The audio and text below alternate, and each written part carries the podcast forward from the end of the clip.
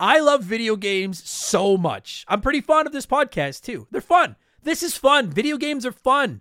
Well, not all games. Ecco the Dolphin's not really that fun, but most games are fun. You know what isn't fun? Buying razor blades. And my friends over at Harry's agree. And that's why they started their company. And I don't understand why anybody would buy razors from anyone else. I'm super serial. Hit up harrys.com slash RTG and pick up a $3 trial set to find out for yourself why I'm so damn serial about this. Harry's makes the best razor blades out there and they ship them right to your front door. I don't think I'm allowed to lie in these, but I'm not anyways. I've been using Harry's for years, and I've never considered going anywhere else. The blades come in this awesome little container that's easy to travel with and keeps them sharp and clean, and the razor handle doesn't look like a piece of plastic out of cyberpunk. Those handles are great for high school kids with peach fuzz, but you're a man now. Shave like one. And it's not just the blades. Looking good is great, but smelling good is just as important. Harry's has skin softening body wash with scents like stone, wildlands, and redwood. I don't want to smell like plastic. I want to smell like a man. They have awesome smelling deodorant for $5, hair products, grooming supplies, everything you need to go from a 5 to a 9. Well, like an eight, and we don't want to overpromise. Well, like an eight at least. Harry's offers subscriptions so you can get your blades and supplies when you need them, and you can feel free to cancel at any time, but you won't want to, I promise. Listen to me, Harry's is legit. Getting ripped off isn't funny. Switch to Harry's. Get started with a $13 trial set for just three bucks at harrys.com slash RTG. That's harrys.com slash RTG for a $3 trial set.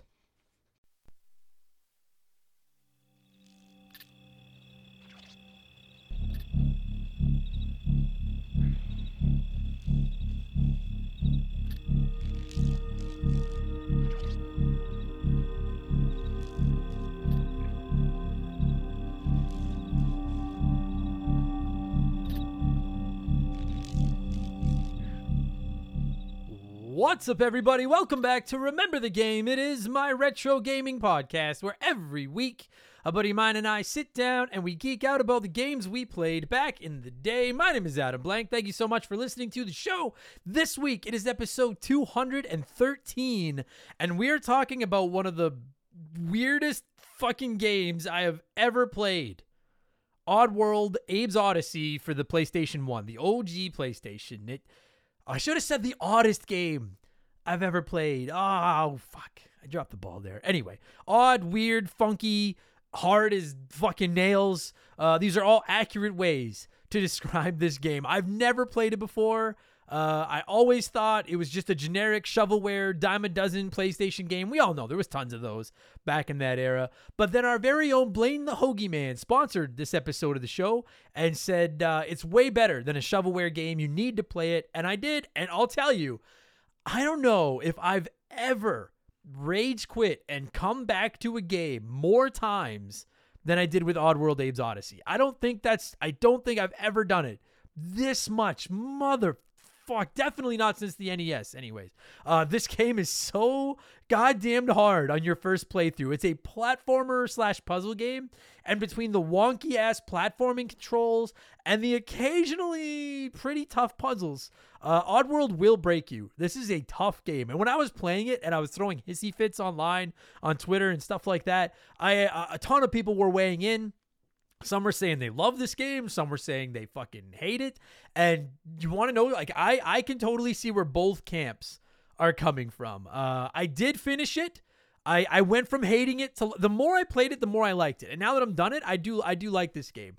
Uh, I definitely have more gray in my beard than I did before I started playing it, and I have a fucking ton to say about it. So Blaine and I had a chat about why he subjected me to Oddworld Abe's Oddysee in the first place, why he loves it so much, and then my buddy Tyler popped by the podcast to reminisce about the controller throwing, rage-inducing, frustrating as fuck, but still really fun oddball that is.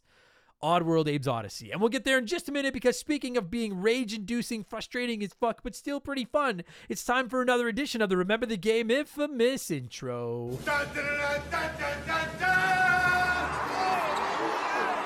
If you're new to the podcast, welcome aboard. Consider this your warning. Our intros are kind of long, but they're fun. Our intros, are, you know what they and they're way easier to get through than Oddworld Abe's Oddysee is your first time through. Uh, but seriously, if you do want to skip the intro, if you're just here for Oddworld talk, go to about the 30 minute mark, and you should be around when we start talking about Oddworld. But hang around. We do like fun video game chat and stuff in the intro. I do have to get my plugs out of the way. It's how we pay the bills. We have merchandise, hoodie, t-shirts, coffee mugs, tank tops, posters, all kinds of stuff. All drawn incredible art, or all rocking incredible art pardon me, drawn by my man Joe at 4545creative.com. You can find our merchandise at rememberthegamepodcast.com. If you're interested, it is a great way to support the show. And of course, if you're like me and you're like, ah, close, overrated, you can always support us on Patreon because it's just $2 a month to start. And you're going to get two additional podcasts every week. Not two additional podcasts a month, two extra shows every week for two bucks a month. You get exclusive access to my gaming news podcast, Game Patch, every Friday, where I look at all the biggest news in modern video games and I add in my opinions. It's some profanity and that stuff I do. And Expansion Pass goes live every Thursday and it's a different show every week. We do game rankings, we look back at characters, consoles. We do some comedy episodes. There's modern game reviews. This past week on Expansion Pass, I actually reviewed Spider Man Miles Morales for the PS5. I know I'm a little bit late to that party, but I finally got around to playing it and it was delightful. I love this game. And as always, my review was 100% spoiler free. I did tack a short spoiler cast on at the end, but I warn you before the spoilers start. So if you've not played Miles Morales and you're on the fence, you can still listen. I won't ruin anything for you. And as is becoming tradition during the intro, here is a sneak peek of last week's episode of Expansion Pass, my Spider Man Miles Morales review. Um, if I didn't have the backlog that I do to work on, I would probably go back and fuck around with some of those collectibles. I don't normally enjoy doing that kind of stuff, collectibles and things, but just playing as Spider-Man and web slinging around New York is so much fun. We'll get there in a minute. So there there is extra meat on the bone if you're interested in it, but know that like the main campaign is not a 40-hour game or anything like that. Um personally, I feel like I got my money's worth in that 10 to 12 hours. Again, I like short games. That's me. Uh I'm not the type of person that associates length to value, and it, nothing wrong with it if you do. Just you know, that's just me. Uh, I've always been of the mindset of give me 10 great hours of a video game over 50 mediocre hours for the same price. You know, like if I'm paying 60, 70, 80 dollars for a game, give me 10 mint hours over 50 hours of like, and I'm I'll take the 10 hour game. That's my preference all day. So that's now available on our archives. And this week for expansion pass number 127, uh, I'm going to drop a mother, another, a mother. I'm going to drop a mother. I'm going to drop another modern game review. And this might be one of the most anticipated reviews in the history of Remember the Game. The Teenage Mutant Ninja Turtles Cowabunga Collection is available now. I am going to review the collection as a whole, and I'm going to actually rank the games in the collection at the same time. So again, two bucks gets you two additional podcasts every single week, plus instant access to well over 200 archived episodes. Plus, you can join our Remember the Game Discord. You get a chance to vote on our Patreon poll at the end of every month. You get the ability to submit comments to be read on all of our podcasts, and you get a shout out and get to hear me mispronounce your name like I'm about to do to most of these people. A huge thank you to our newest patrons, and this is a record breaking week for the number of new patrons we've got. It's fucking insane. So thank you all so much. Here we go. M. M. Reyes, Shane, Alan Flores, Robert Carr, Blake, Tronsler, Oh My God, It Froze, Drifter Hawk, Hunter Simmons, Stacy, Kev, Philip Marchand, Marchand, David Winchester, Tim Freer, Radical, I get it. T. Oh, too hung. Ah ha ha. I ah, you guys are fucking with me. I got you. Rob, I'm not smart. These are tough. Rob Harank, Ocarina of Scissor Me Timbers. Mac Daddy times four, Bobby Litton, Sauce Boss, Nick Davies, James Whitaker, Whitaker, Arin Sharma, Matt D, Chris Cochran, Brandon Dzeba, Joel Gattaca, Gattaca. Oh my God, I suck at this job. Joel Gattaca, Roger Russell, Ojim, Lopes CP, James Childers, Childers, Childers, Max Renault, Tyler Lynn White, JB Sharps, Jared Andrade, Troy Evers, Kia Pup, Eddie Lopez, Gingerbread Jedi, Knife Goes In, Guts Come Out. I get that reference. This is the one I've been most scared of. Marcus Royce Hajarvilainen. I think I ruined that. Salmon Avocado Roll, Andrew G, TJ, Tyler, Pew does YouTube. Adam Bezemek. Bezemek? Marcel Broski. Sir Busts a Lot. Roto Baggins. And Ben Torma. I have no doubt I fucked up a ton of your names. But thank you all so much for the support. Uh, Patreon.com slash remember the game. To wrap up the sales pitch, two quick notes. One, we have annual memberships now at all of our Patreon tiers. If you're interested in a one time payment, you're set up until this time next year. You get the 12th month free if you sign up for a year long membership. And 5% of our Patreon is getting donated to the Stollery Children's Hospital in December as part of my Remember the Children 24 hour charity stream at the end of the year. We're over $1,900 raised already. So you get a ton of podcasts. You keep the lights on here and we'll help some sick kids out at the same time. All right. Patreon.com slash remember the game. And finally, you can find me at twitch.tv slash remember the game if you want to watch me play video games and get mad and make fun of my nose or whatever else it is you want to do. Uh, twitch.tv slash remember the game. Hit me with a follow. It's totally free. And then you'll know when I'm on because I have no real schedule. All right. That's enough blowing myself. Let's blow some of you by blowing in some cartridges. It is our opening segment here on the show. I read a few comments and questions from our patrons, usually gaming related, but not always. And we call this segment Blowing in the cartridge. He blows all right. He blows big time. That's it, honey. Get into the spirit. Ah. Let's blow. Our first blower this week is Maddie D, who wrote in and said, Pumped to be a part of the Remember the Game Patreon family now. You've made days at work absolutely fly by with your rants and wicked guests. Thank you, Maddie. My question for you is with the rumors of The Legend of Zelda Wind Waker and Twilight Princess being announced at an upcoming Nintendo Direct, which would be the first you would dive into for the show, assuming you would do episodes for each of them? Uh, well, actually, we have done and like I actually forget sometimes. I I won't lie to you, Maddie. I put your comment into blowing in the cartridge because I was like, man, both of those games would make excellent episodes of Remember the Game. And then I went through my own archives to make sure, and we actually covered Wind Waker. Gosh, a long fucking time ago. Uh, I'll tell you. I'll tell you exactly what episode it was. Uh, how do I search? There we go. Wind.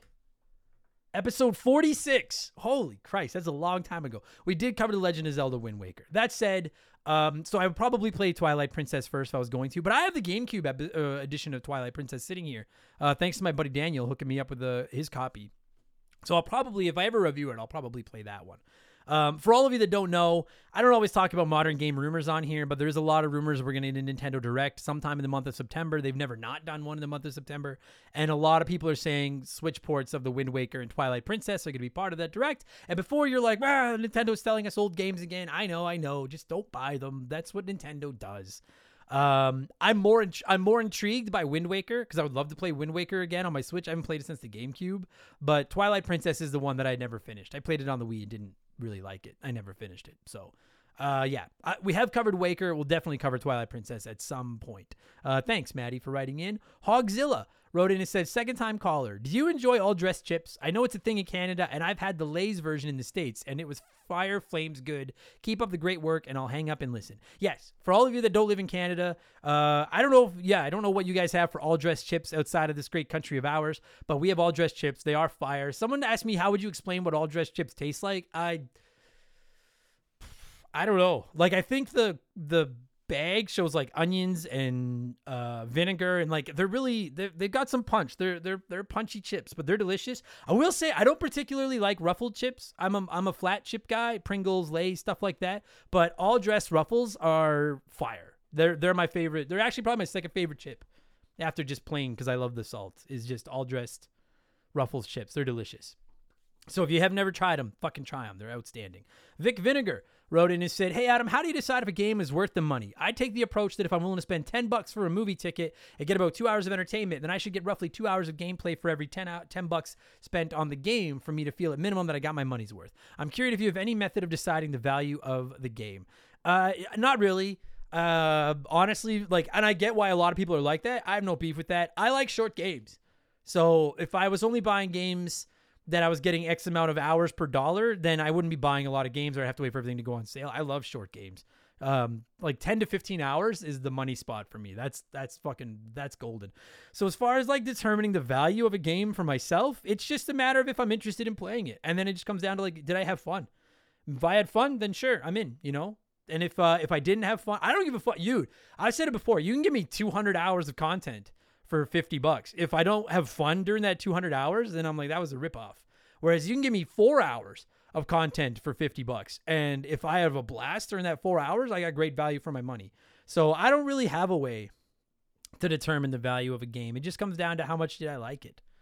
You know, that's really that's really it. And yeah, I know it's kind of a lame answer, but I like short games. So, and I love indie games, and indie games, a lot of them are short. So, but then also like roguelikes are fire, and those things can go for fucking tens, if not hundreds of hours. So, I don't really have a way to decide. It's just a matter of whether or not I had fun. That's, I feel like that's like a fucking participant medal answer. Like, well, let's all just have fun. That's all that matters. But it's true. As long as it's fun, I don't care. That's me. Uh, Gamer 2017 wrote in and said, Okay, Adam, I tried wrestling last week, keeping the trend alive this week. If you could pick one match to go back and see live slash front row, what would it be? Mine would be Undertaker Triple H at WrestleMania 28 with HBK as the special referee, if not for the fact that it features the greatest near fall in pro wrestling history. Sweet Chin music into the pedigree and then the kick out. Michael selling in the corner afterwards personified the gut wrenching tension we, the fans, held in that moment. I know exactly what we're talking about, Gamer. If I could go back and see any event or any match to see live in the front row, it would either be hmm. It would either be Taker HBK 2, uh, HBK's retirement match from WrestleMania, or the Royal Rumble from 1992, where Ric Flair wins the world title.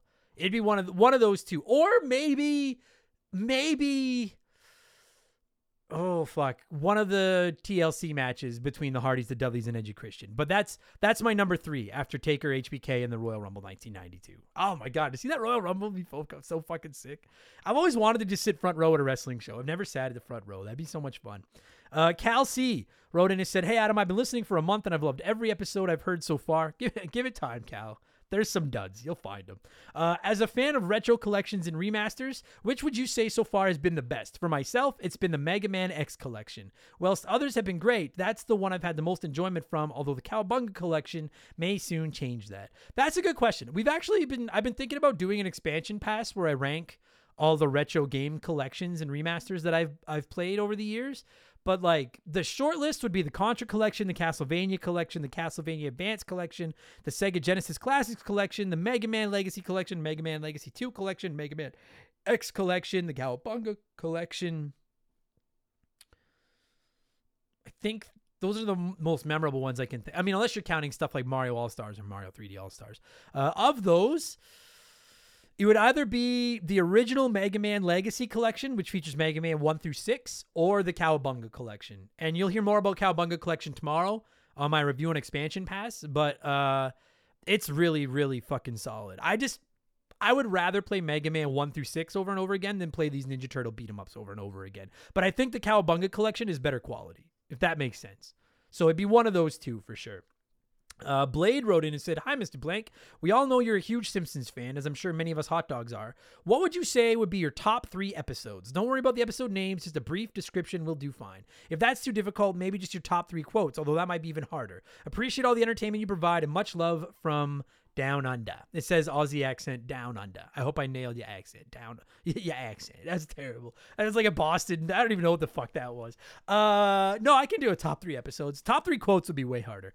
Um, my top two Simpsons episodes of all time are, and I don't, I think they're called Homer Goes to College and Homer at the Bat, but I don't know titles at all.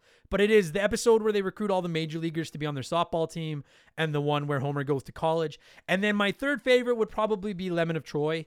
I think is what it was called. The one where they go to Shelbyville to get the lemon tree back. Those those would probably be. I mean, there's so many other great ones, but those would, yeah, off the top of my head, those would be my three favorite episodes. I fuck Homer at the Bat is my favorite episode ever. After that, it gets a little wish washy, but probably College and Springfield would be my two and three, or pardon me, uh, College in Shelbyville.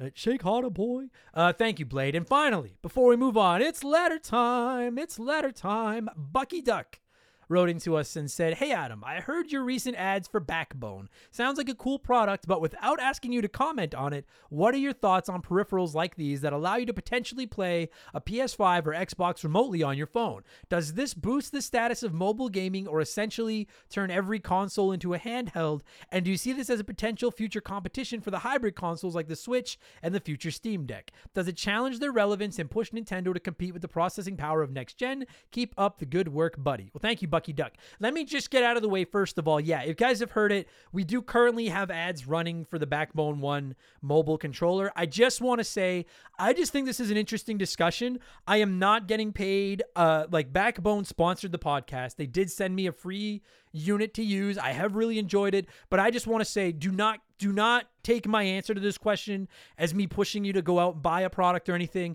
I get no commission. Backbone paid me X amount to read their ad over X amount of episodes. I did it. That is, we're done. Like that's the end of this relationship. I'm not. I'm not a shill. I mean, I am a shill. I'm a total sellout, but I'm not getting paid any extra money if you go out and buy a backbone based on my answer here or anything like that. I just want to make that clear. I just think this is an interesting discussion. So, uh, as Bucky Duck asked, do peripherals like these controllers that turn your mobile device into a way to remote play your Xbox or your PlayStation or anything, um, does it boost the status of mobile gaming? Uh, I do think that. I I don't play a ton of mobile games, but these controllers that you can put your phone into that you can then use, you can't. You, I mean, you can use it for more than just PlayStation and Xbox. You can play certain mobile games with it, and I don't play a ton of mobile games, but I would be far more inclined to play a mobile game if I had a controller to play it with. It's not completely optimal. I have to take the case off my iPhone and drop it in, and then get it all set up. Like it's not just a you know fucking it's not a half a second thing. It takes a few seconds to get it all set up, which is a little bit of a pain in the ass. And I haven't used it to play any mobile games, but when it comes to stuff like um, Call of Duty Warzone or Apex Legends Mobile or Minecraft or Fortnite or anything you've played on your phone, having a controller does, you know, uh, um, enhance the experience. So I do think it boosts the status of mobile gaming. Um, do I see it as future competition for the hybrid consoles like the Switch and the Steam Deck? No, I don't. Uh, maybe some people do. Uh, I've been using it to play both remote play of my PS5 and xCloud, just streaming games on my phone. For what it's worth, it's worked really well. But like I've been playing The Last of Us Part One on my PS5, and I tried it on my phone with this controller, and it worked, but it could not. It like it ran slower than a Switch would run it because I'm playing it streaming, and that's a pretty uh big game to be streaming. So it was it was playable for sure, but it was a like I can't be near my PlayStation right now. This is better than nothing. Whereas the Switch, it is it's not your PlayStation, but it is an actual console. Same with the Steam Deck. It is an actual console in your hands. This is just a like, you know, uh gap uh, bridging the gap thing. Using xCloud on my phone has been really dope. Just to give you an idea, I've been streaming games like Dead Space, Fallout 3, Hollow Knight, MLB The Show all to my phone and they've all been playable. Gears of War, they've all run at a playable clip on my phone with this controller. Again, it doesn't replace sitting in front of my Xbox with a better frame rate on a bigger screen. So no, I I don't look at them as uh, something that could challenge the Switch or this particularly the Steam Deck. Um, I just look at them as an uh, an alternate way to experience my PlayStation or Xbox and a better way to experience mobile games. Do we ever get to the point where maybe they can compete with them? Perhaps you know, maybe if I can download, like I said, I've been playing Fallout 3. If I could download Fallout 3 onto my phone and play with this thing, now maybe, because I want to play Fallout 3 on my Switch and I can't. Now maybe. But even then, I'd rather have the Steam Deck than playing it on my phone. But then I guess your counter offer that is everybody has a phone. Not everybody's gonna plunk down five, six, seven hundred dollars for a Steam Deck. So I don't I don't look at them as competition. I just look at them as another way to game. Uh, if that makes sense. I'm sure it'll keep getting better but that's the way I look at it. And I just again want to just clarify, please don't interpret this as me trying to sell controllers or anything. I, I don't get any kind of a commission or a kickback or, or anything for anyone that buys a controller. I've just been using one. It's been my first experience using a controller on a mobile device, and I have a lot to say about it, and I thought it was an interesting discussion. But I'm not this is not a sales pitch by any stretch. All right? I hope that I hope I just want to make that abundantly clear. Okay. Thank you, Bucky Duck, and thank you to everybody that wrote in this week. We gotta move on. So let's switch things up and get into our Smash Hit segment, the official game show of Remember the Game Industries Play One, Remake One, Erase One.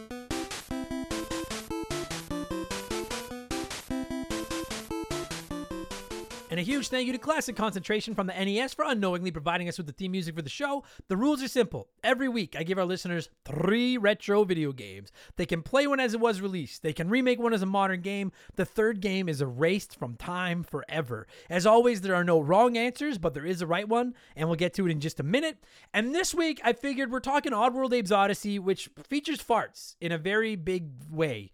Uh, so I went with three more fart games because, yes, I'm a 38 year old man with a 12 year old trapped inside of me, and I still think farts are hilarious. We're going with Boogerman, Fable, and Conker's Bad Fur Day as our contestants, and 39% of you said you would play Fable, remake Conker's Bad Fur Day, and erase Boogerman. You're fucking crazy. That is wrong. I say there's no wrong answers, but there is a right one, but I take it back. That is wrong.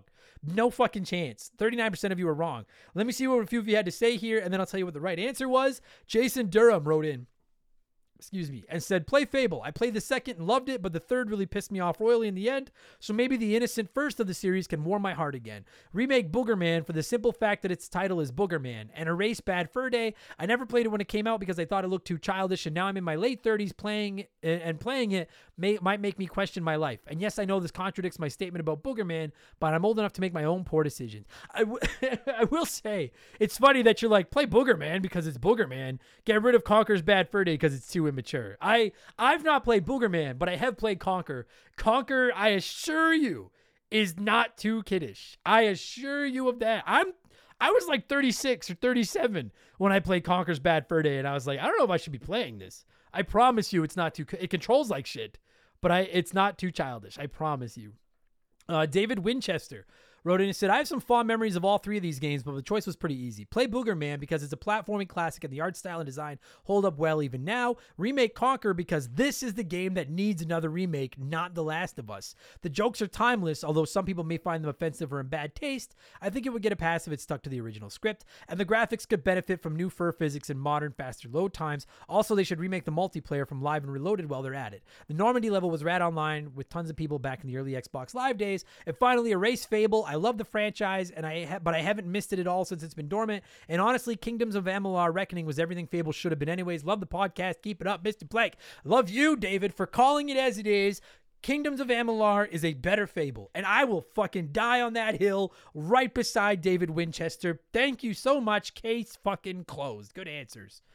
I like it. Uh, Super Sweet Joachim, am I saying that right? I hope. Super Sweet Joachim says, Play Conker, fun game for its time, even with the censoring. Remake Boogerman, boogers and flatulence in HD. The world isn't complete otherwise. Erase Fable. Many games does what Fable promised, much, much better. We don't need it. Agreed. Many games do does what Fable does better. Agreed. I just we reviewed that game what sometime in the last six months, and it just didn't impress me. I know it's like 20 years old, but I just I remember everyone being disappointed back then. I was disappointed in it fucking now. So I get, I agreed 100%. And Roger Russell wrote in his, I keep want to say Roger Rabbit. Roger Russell wrote in and said, I'd play Conker as that game was very decent back in the 64 era. What middle school age child wouldn't love a swearing, hard drinking squirrel?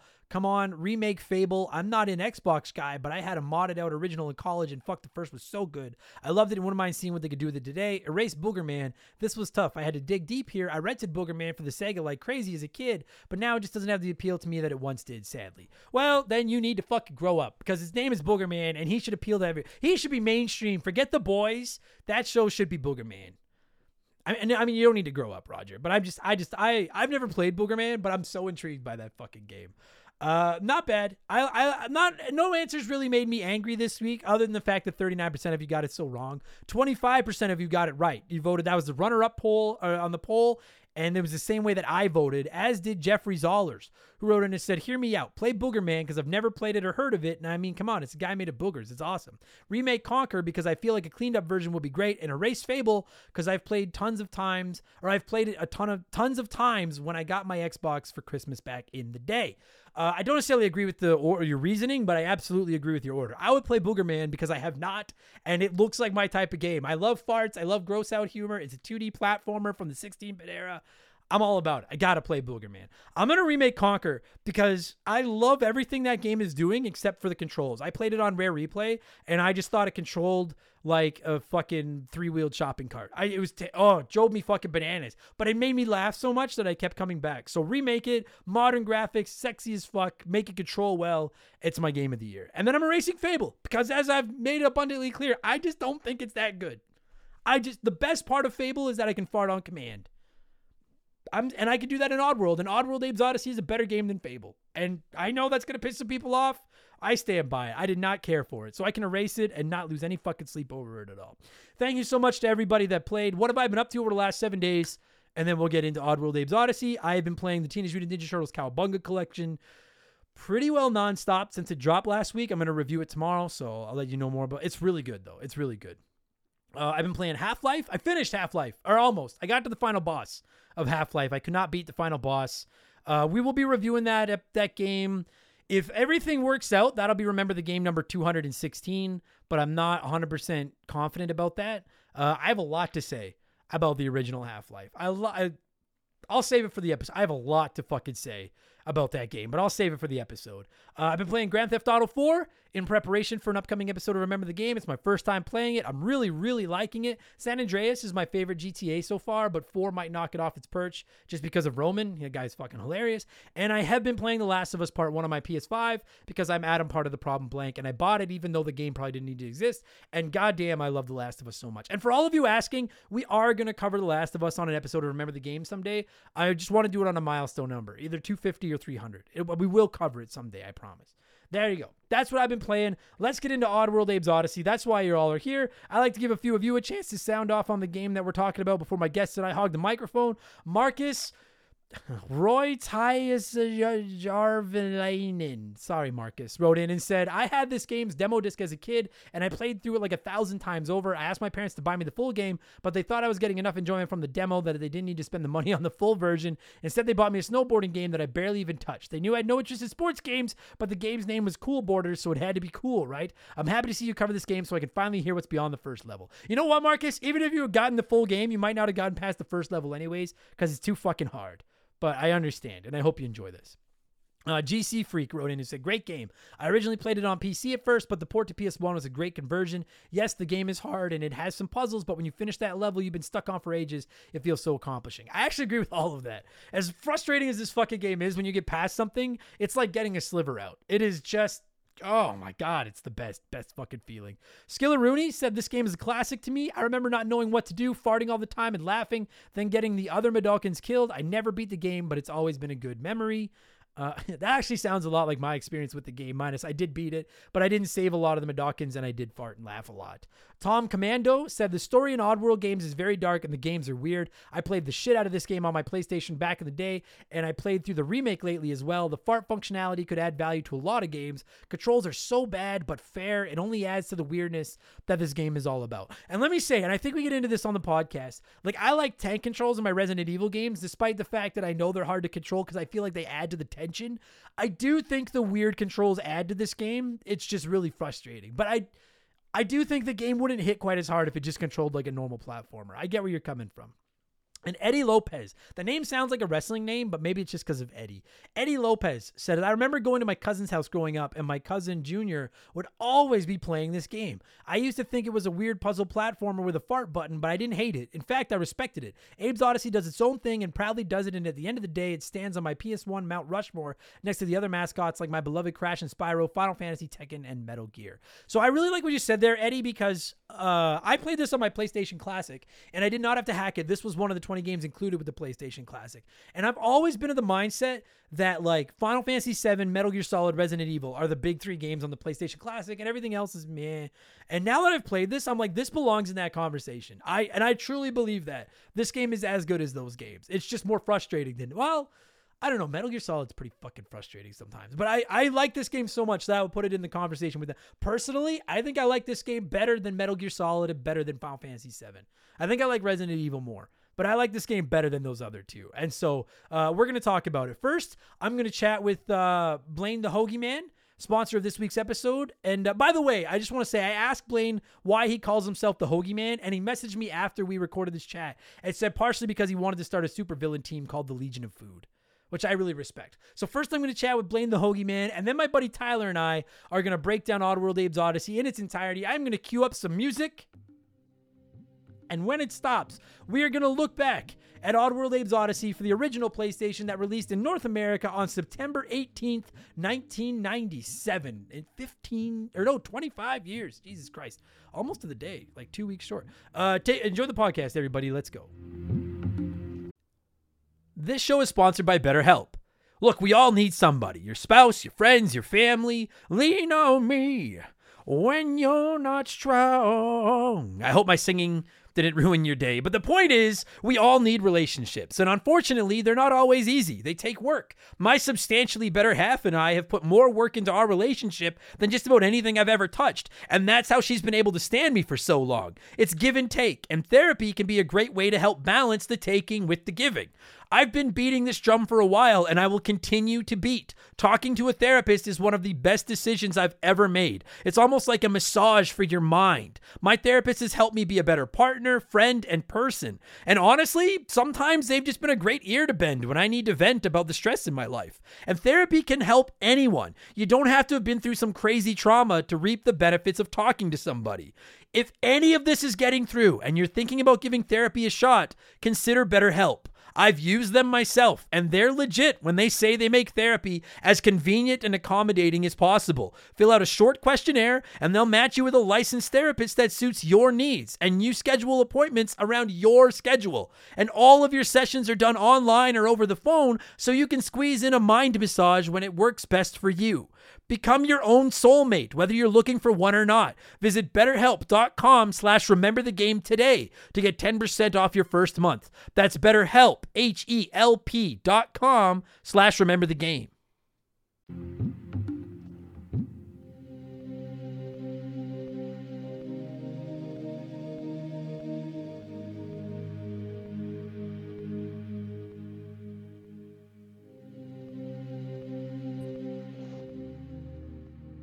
Okay, so as I'm sure I mentioned during the intro and everything, this is one of our illustrious sponsored episodes. Remember, the community has basically jumped the line and said, "Hey, let's play this game." And uh, so my guest this week is Blaine the Hoagie Man from our longtime member of our community. Uh, so, a couple of things. First of all, Blaine, uh, what's up, man? How are you?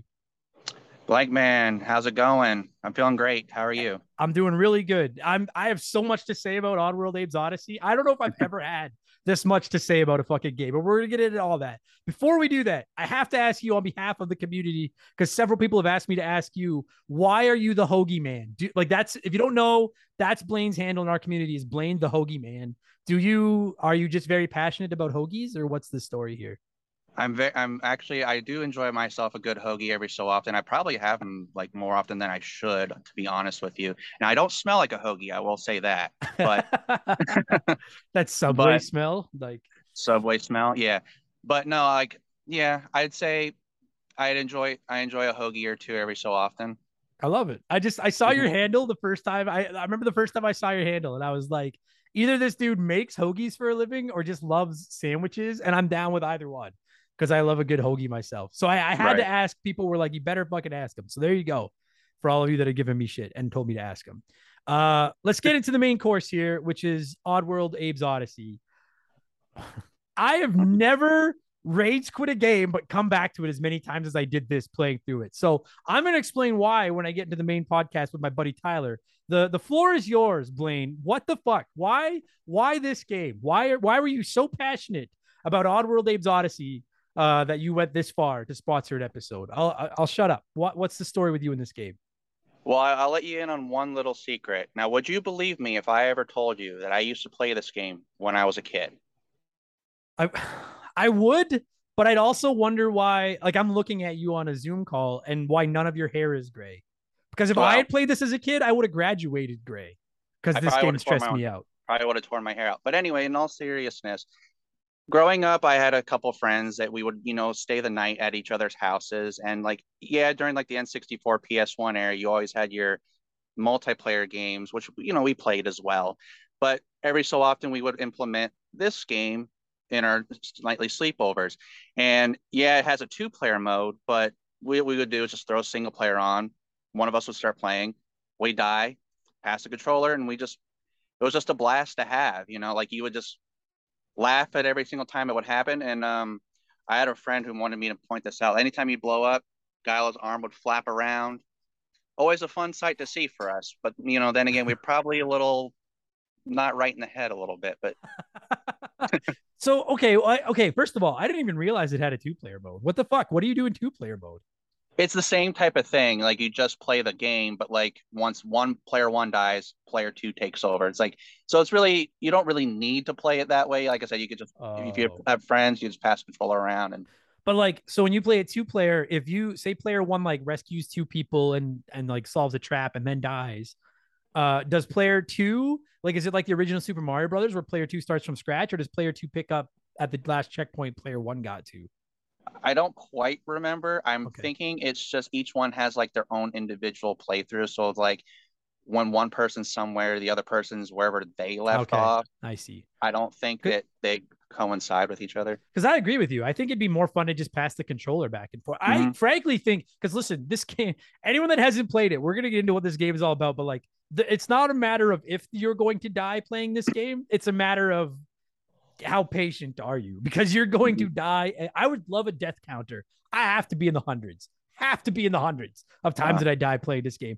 I think it would actually make it more fun to play it with a friend or two, like working together to solve the puzzles and stuff like that. Because half of this game is like getting into a new space, a new area, a new room, and then there were so many times where I just stood there for a minute and was like, "How in the fuck am I gonna like? What the fuck do you want me to do?"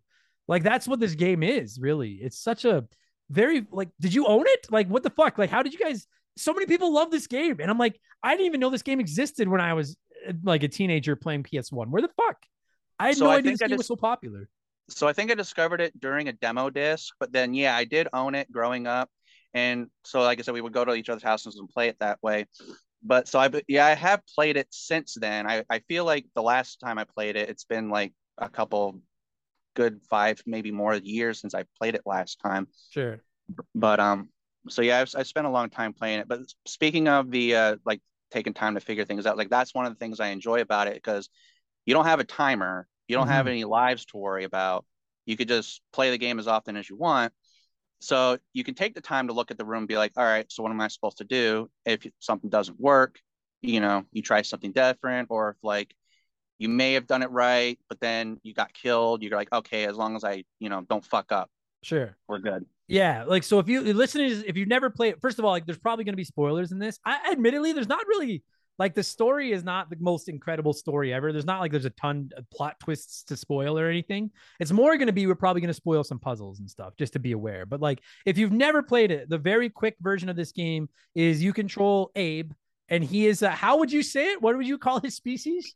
So I've always pronounced it Mudokins. Okay, But then I decided to like look up the correct pronunciation for it, and it was supposedly pronounced Mutikins. But I'm like, well, I've always pronounced it Mudokins. I'm gonna keep pronouncing it Mudokins. Yeah, and I, I and I was calling them Muddokins. So I don't Yeah. fucking anyway. You control this character Abe, and he is a a a, a Muddokin, whatever the fuck you want to call it. Basically, a weird looking green alien thing, and his mouth is Mhm. sewed shut. Uh, you probably if you've never. Everyone listening to this has probably at least seen a picture. You know what we're talking about. And Mhm. basically, his like species is enslaved in this factory, and he's trying to break them all out. And so the whole game is about solving puzzles, platforming, and figuring out how to save 99 uh Mudokins. And, and that that's the very, very quick basis of it. And the whole game is basically around screen after screen of puzzle after puzzle, how to get by the screen without dying with while also saving any of your, you know, fellow captors that are on the screen. And uh, it will fucking kill you over and over. One hit deaths, one mistake and you're dead. No fucking around. It is infinite lives and infinite continues. Um, hard as fuck. Hard as fuck. Mhm. Uh, so I'll ask you, dude, like, because I'm gonna get into more of what I like and hate about this game. So when, Right. when we do the main podcast, so I'll ask you. Obviously, you're quite fond of this game, or you wouldn't have picked it for the episode. What what? Let's start with this. What don't you like? I want to do the negatives first. Is there anything about this game that you don't like before we get into the stuff you do like? So I, I will agree with you on the checkpoint system is bullshit Yes, because it doesn't tell you where the checkpoints are. You just have to like kind of know. yeah, And if you think you're at a checkpoint, sometimes the game will remind you like, nope, you you actually did not hit the checkpoint properly. yeah. So I will I will say like that is a pain in the ass. Um, one of the other ones, and this is kind of like people will think like, well, it's the first game, you shouldn't really like give it shit for this, but it's like, well, I'm going to anyway. Um, later games implemented like a quick save feature, which this game doesn't have. So it's like if you fuck up, you go back to the checkpoint. You have no way to like unless you're playing like on like an emulator or like Yeah. a like because I played it on the PS5. Uh, and that has like a, a quick save option or a rewind. I use the rewind near the end of the game because like I was like I'm I'm not going to keep going back to the Dude, checkpoint. So I did, s- s- those checkpoints, there are some that are incredibly generous and nice, and there are some Mhm. that are like vicious. It's almost like they forgot. Like they were like, oh fuck, we should put a checkpoint in. Like we've been designing this game. Like, and that's what it felt like at times. Mhm. You can lose 10, 15 minutes of work. And then you have to go back to that 10 or 15 minutes where it still is unforgiving and one mistake kills you. But then other times it's like every second screen is a fucking checkpoint. So uh, yeah, Yeah. I, I played it on the PlayStation Classic and it has save states built in. And all of you can yell at me if you fucking want. I don't care. This game, I think save states are almost a necessity. And it's not about cheesing the game every three seconds. It's just about like, I just did five minutes of work that I don't want to do again. I'm save stating. Like it's it changes. Yeah, I agree with you. Sorry, go ahead. I, I that's the biggest fault in this game to me is the checkpoint I, system. I think the only other one I would have, and again, it's another small complaint, but that they've implemented is um when you try to talk to the other Mudokons, you have to do it one at a time instead of like. So you would just say hello, they would respond, and then you have them follow you. But then you had have to go back to any others. So if you're like in a puzzle room where there's like three or four Mudokons and you have to save them, and you're being chased by like a scrab or something, you have to do that multiple times. Well, Yeah. if you play the well, I'll also I'll also plug the remakes uh, a little later. But if you're playing one that has the all of you feature, you can talk to them all at once. oh, But this one doesn't have that. That's so, so- frustrating, dude. You get to like a simple part where there's like two or three of them side by side by side, and then Mhm. yeah, the first time I realized that I literally have to come back and do each one of you one at a time. Mhm. Fuck, fuck, fuck you. I was so mad, fucking brutal. Um, okay, so then because I'm gonna get into some of it because there is another thing to this game that I fucking hate, uh, which is the controls. But we'll I'll rant about those when we get to the main podcast. Mhm. Um, so that's the stuff you hate, then I'll ask you on the other side of the coin, what's your what are your favorite parts of this game? Like, because it, it- it's creative as fuck.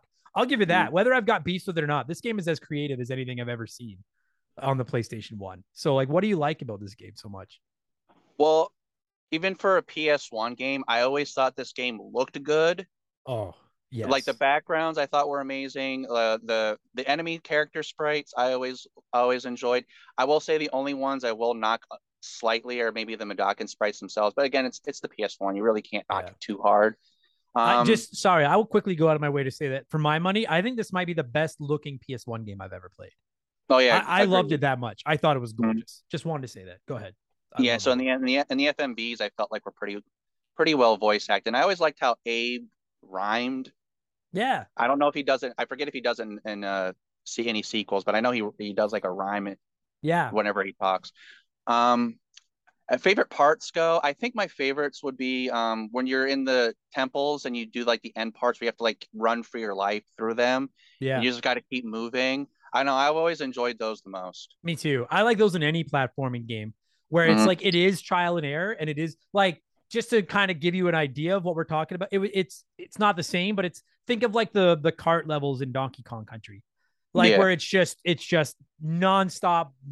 It's not it's not auto scrolling, but you Right. can't stop. Like it is Right. go go go, and it's Mhm. just a matter of like you're going to die, and then you better remember next time you have to jump there and stuff. I agree. I love those are my favorite parts of this whole game. Were those levels, hundred percent.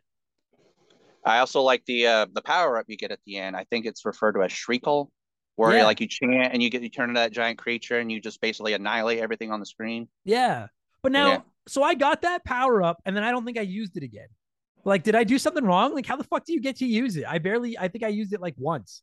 Like, I Well, there's um there's bird in the last level. There's bird portals. I have like a number, and the number indicates how many Mudokons you have to send in the portal, and then they they give it to you.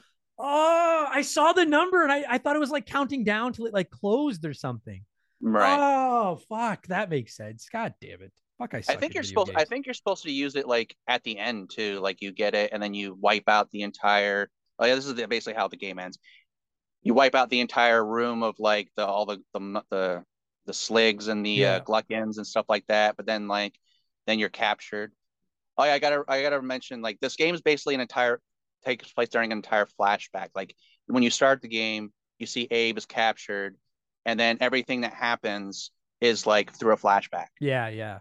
And then you're and then the endings in the game, there's multiple endings, and they're 100% dependent on how many of the Medokins, whatever you want to call them, that you save during the Mhm. game. Like, which I think is a very, very clever touch. I thought that was really, really. I got the bad ending. I think I saved like 30. I sucked. I and the bad ending is dude. The bad. Okay, shout out to this game because there's no boss fights and no final boss, and I love that Right. because I hate boss fights. But like Yeah. that bad ending, that's a fucking depressed. Considering what you just went through to get to that bad ending, that bad ending fucking it doesn't suck, but it's it's sad. Like it's fucking depressing. Yeah, the game basically just insults you. It's like, hey, dumbass, uh, you might want to at least save 50 Mudokons before you, Yeah. you know, do this again. if you don't save at least 50, then you're caught, and then it shows the ones you did save, and they're like, We're not gonna help him. He didn't help us. Fuck him. Like, you just get killed. I was like, wow. Not even Right. like a not even like a, they're gonna make me keep working. They're just like, no, you're dead now. Fuck you. Like, no, Unreal. Yeah. man. It's it's Um, the it's the final troll job at the end. It sure is. Fuck. I again, we'll get into it more on the main episode, but like I rage quit so many times, but now that I've beaten it, part of me wants to go back and play it again and try to and try to get everything. Um the last thing I wanted to ask you about the game is I so it's a very it's a very polarizing game just like some people rank it as one of the best on the PlayStation, which now that I've played it through, I can see how it gets that that that like, I think when most people think of the PS1, they think of Metal Gear Solid, Resident Evil, you know, like Mhm. those, you know, but like th- to me, this game is I can see how it's considered one of the best. Um, it's just very, no pun intended, a very odd game. Right. Um, one of the things about it that I could see turning some people off, and people I've talked to that have played it and been like, I couldn't. It was the controls. It controls very weird for a game that's so focused on platforming. It doesn't play like any platformer I've ever played in my life. So I'm just curious, like, do you like the? Because I stick up for tank controls in Resident Evil. I think they add to the Mhm. game. So do you like the controls in this game, or like, am I out to lunch not liking them? I'm just curious. I, I I will say I do like the controls. Like, um, I know you were mentioning before, like that you didn't like how up was jump, but Yeah. like I know it's like up is jump, like if you're standing still or walking slowly, because it's kind of like you're supposed to hoist yourself up onto a ledge above, so you just you would push up. But if you're Yeah. running, you would you you push the triangle button, you kind of do like this like little upward leap up in the air, and that's how you can kind of like it's kind of like if you're like running in any game, you you hit the thing at the right time, you just keep your momentum going, and then Yeah. you don't have to worry about slowing down and getting killed. Um, they are they do take a little bit to get used to, especially because there's like a lot you have to memorize. Because like you also have to remember to like say hello, say follow me. You can even fart if you want Yeah. to. Like Shout out to being able to fart. It's awesome. Yeah, Yeah. I love how it's also a ending to every password you're supposed to do. Every single one. Yes, Yeah. I love that. It's like playing Simon Says. You get you have to like learn these codes, but you always the, the fart is always like hitting enter. Yeah. put- and I love that. I love it. Any game that makes love- you fart. Yes. I also love it like if you fart like near a Mudok and they just laugh. yeah. Uh, fuck. I'm as we are because we're a bunch of immature dipshits, but farting is funny. It's exactly. just like the, the the controls work. It's just they're we'll get more into it in a minute, but like they're just very very um rigid. I think that's the way to put it. It doesn't play like Yeah. Mario. Like it's Right. a platformer, but it's not a Mario style platformer at all. It's right. very I know. I. I got you. and yeah. it's weird. It's Um, very precise. Yeah, it is very and unforgiving as fuck. Like it, Mhm. holy fuck. Mhm. Um. Okay, so we should score this thing and wrap this up. Is there any other aspect of this game that we haven't brought up yet that you wanted to like sound off on before we put a score on this bad boy? Um, honestly, I I think we got it. Yeah, it's. I'm in. Uh, fuck. I'm not quite sure what I'm going to score it yet. I'm glad I still have time to think about this. Um, while I was playing it and streaming it, you had already brought up the idea that we have to score this thing out of 99, which seems Yeah. like the obvious because there's 99 Mudokins or whatever you want to call them to save in the game. So Mhm. that's an easy, obvious uh, system. So I'll Right. ask you, not talking the remake or anything. We're just talking the original Oddworld Abe's Oddysee. If we're scoring Right. this bad boy at a 99, Blaine the Hoagie Man, what is what score are you slapping on this thing? I think because it's a game called Oddworld, I should give it an odd number rating. So I think I'm going to give this a 93 out of 99. It's a good score, man.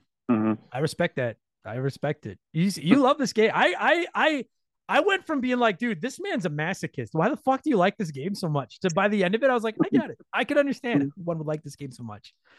Um, I wanted to ask you quickly before we wrap this up. What's the the remake is hot and tasty or whatever the fuck it's called, right? Like, Uh, new and tasty. new and tasty. That's a remake of this original. If someone was playing just one version, what would you recommend? Playing the original or playing the remake?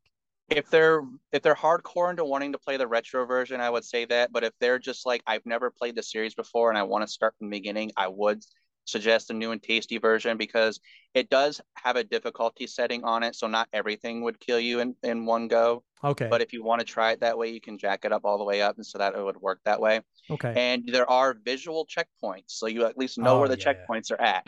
That's good stuff. Plus, you said you can talk to everybody at once. Yeah, they they implemented all the uh, quality of life that the other sequels have had. But I will mention this: um, they upped the amount of Mudokons to 299, so it's no longer just 99 for that one. Jesus Christ.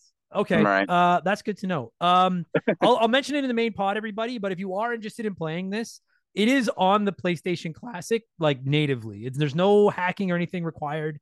And Mhm. it's funny when I got my PlayStation Classic, I was like, dude, the only real notable games on this thing are Final Fantasy VII, Resident Evil, and Metal Gear Solid. But Right. now I've played this, I'm like, no, this. I don't know if I would put it in the same category as those because I think those games appeal. I think this is a very neat, like th- I couldn't blanket recommend this game to everybody. Like this Yeah. is a very unique video game. But now that I've played it and uh, the quality of it is on par with those games for sure. I, I was very by the time I was done, as mad as I was, I was impressed. This is pretty pretty impressive fucking video game, man. Um thank you very much for your generosity playing and obviously supporting the show. And thank you for turning me on to this game because I now that the smoke is is settled and everything is done, I, I'm like, this is I'm impressed. This is a pretty good fucking you're gonna get a good score. This is a pretty good fucking video game. That sounds good.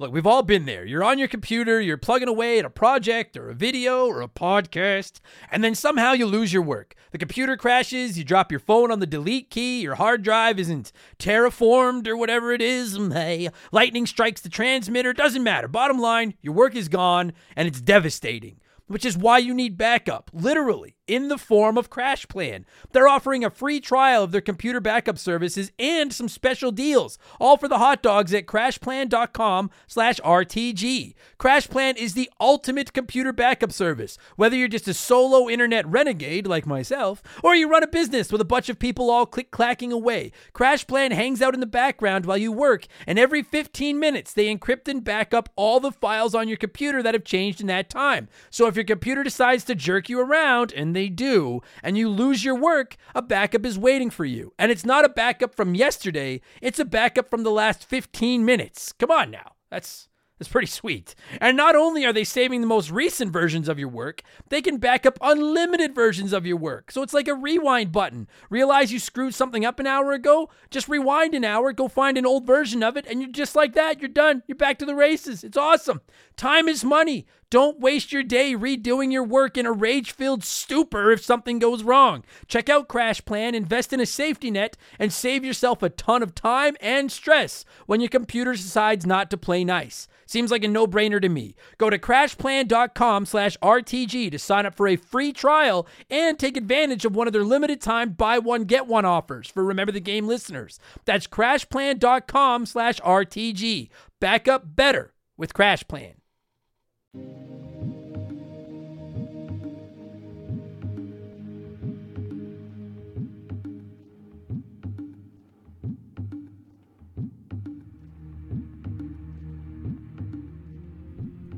Uh, so I'm going to introduce my guests and everything, but I just, I'm sure I've said this in the intro, but I was literally just saying off air. Like, I said to my buddy Tyler, I'm like, Are you ready? And he was like, Yep. And I was like, Okay, I have a lot to get off my chest. I have been carrying this game around with me for like three fucking weeks. So joining me via the blank phone this week to talk Oddworld Abe's Oddysee, uh, long time, one of our more popular get. Don't let it go to your head, but yeah, people seem to like you. It's my buddy Tyler. Wait. What's up? Too late. Too late. I'm the new star. It's my Yeah, show. yeah, yeah. Thank you. I'm- Ladies and gentlemen. I'm the guest. Is your show now. Yeah, that's fair. That's Yeah. all it takes. I like. I know and someone. one, So, so- someone's gonna swindle me out of this show eventually. I just didn't think it would be that easy to just be like, it's mine yeah, now. and I'm I'm honored it's me. yeah. Welcome to the show. Our new guest speaker, comedian Adam Blank. you did that too easily. That fucking that alarms me a little bit. This is why Shaylee. This is why Shaylee won't give me any of our banking passwords or anything. Just because she's like, no, because you just.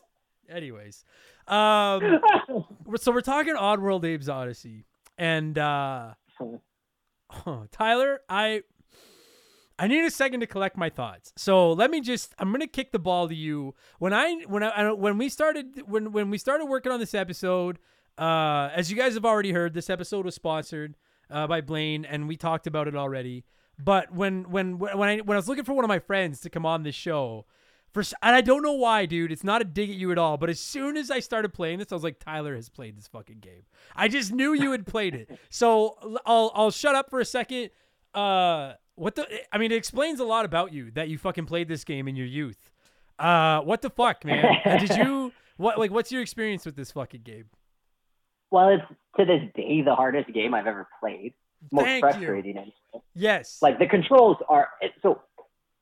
I love the artwork in this game. Like, absolutely influenced me in the shit I was drawing in like whatever. I would have been in grade like eight or nine when this came out. yeah.